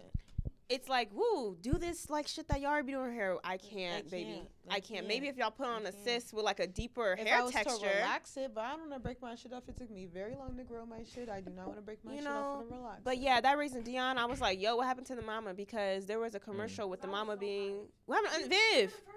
Wait, you guys, okay, I remember that. My friend was like, oh, that didn't mean that was, like, going to be the actress. It was, like, just a trailer. Okay, but it was the trailer. But it's a trailer. You're portraying what we're going to see. What? So y'all put the trailer out. I slapped the hell out of somebody. And then when it comes out, once again, oh no, there's no brown skin mom. It's a light skin mom. And it's so interesting, because black men seem to have an easier time getting the roles, because I've seen, you know, dark skin men, black men, light skin men. Oh, yeah. They don't have, it's not a problem for them. And I think that's what Jordan Peele is trying to help with, as he said before. Oh yeah. And he's definitely doing an amazing job with that, you know. Have we not also seen other people want to cast the people that he's using in his movies now for theirs. So I think you're absolutely right. Not only in the sense is he helping of, or not only in the sense is he helping by giving them a movie role, but he's giving them a sort of movie role to where they're displaying something because they're getting all these calls afterwards. So I think that's obviously kind of cool in itself too. I only got two more things after this. And yeah, and as I've said before, we've talked about Kobe. We've had Kobe really briefly for this moment, but she'll come back eventually. And she's a cool person. Yeah, and Kobe's cultural solid. Demographics can be discussed when everyone is there to fairly represent their opinion. So, yeah, for sure. And that's the thing too, especially with something like that, like you said, trying to make sure that everybody is in the same room is kind of like the main thing. Y'all want to talk about Felicity Huffman getting jail time and then like not getting jail time? I truthfully did. Over the college thing? Yeah. Not surprised. Nobody's surprised. But, I mean, never mind. Because it wasn't even really a story to begin with in terms of, I didn't think. I'm not going to lie. I found out Becky from Full House was a part of it. And I'm not going to lie. I was like, free on Becky. Ah! I was like, dang, I'm Becky. What happened? Like, you know it. You know it just couldn't have been on the whim, huh? You know she did it for a reason. Something happened. She did it for a reason. Again, I want to go ahead and do this really quick now, and let me make sure I do it all the way. If you guys want to follow this podcast on YouTube and on Facebook, it is the OD Podcast. Once again, it is the OD Podcast on Facebook and YouTube. On Twitter and Instagram, it is at ODPcast. Once again, it is at ODPcast. You guys got anything else that you want to talk about really quick before we get up out of here? No, I think it's just. While I find this last song, it's still Fly Girl Fall. You know, it's still Hot Girl Fall. What? It's Freak Bitch Fall. Hey. Wait a minute. No, do the hey again, please. Hey. Just one thing. Me? If you guys have not, it's all bitch fall. All black people, he heard what you said. Need to read the Willie Lynch letter. I always mention this, but yeah, it's all black people. He said, "Freak bitch, I'm finna hop." He heard it. He heard it and was like, "Well, you said it." Willie Lynch. You know, and one thing I want to say is that I love when, like, it's me, Aaliyah, and Caprice in here because we all represent different types of women. And it's so fun. It's fun. Look at Spade. He like, nah, I'm on it. Yeah. No, it's so fun. But I just want to say, ladies, just Spade, back up. He said, actually, you heard what she said. You heard exactly what she said, bro. Don't look at me, bro. Oh, little puppy eyes. Oh, but yeah, guys, just stay in school or work, get your back. I got a new job. I'll be announcing that tomorrow. Gang. You know, so that's great. Corporate. Yes. Y'all corporate. Y'all know. But yeah, that's dope. Everybody just make sure your edges is laid and be well paid and, you know, be safe in these streets. Another thing I do want to touch on really quick, speaking of touch. No, not November. I got a birthday this year. Oh. Anywho. What was I about to say? Speaking of touching, I didn't have this on my list for like 3 or 4 weeks, but the artifacts that were taken from the King Tut tomb, white people, stop touching shit. Yeah. Period. I just thought that was plain. Stop touching shit. Have a good day. Fuck, guys. We said this is episode 14, right? Yeah. So we gonna let Trippy take us out? Is that what we're doing next? What's on Future? What's that? You want to be so toxic on this podcast? Yes. Can we do it? We're sisters too. We stay lit, all that shit. Damn little baby, what you call that shit? That's the red nose, shawty, you a dog, little bitch. Touch the damn floor with your paws, little bitch. Shake the fat ass on my paws, little bitch. Damn little baby, what you call that shit? Shaking all off the wall, what you call that shit? Damn little baby, what you call that shit? Yeah. Baby, come and get some cash.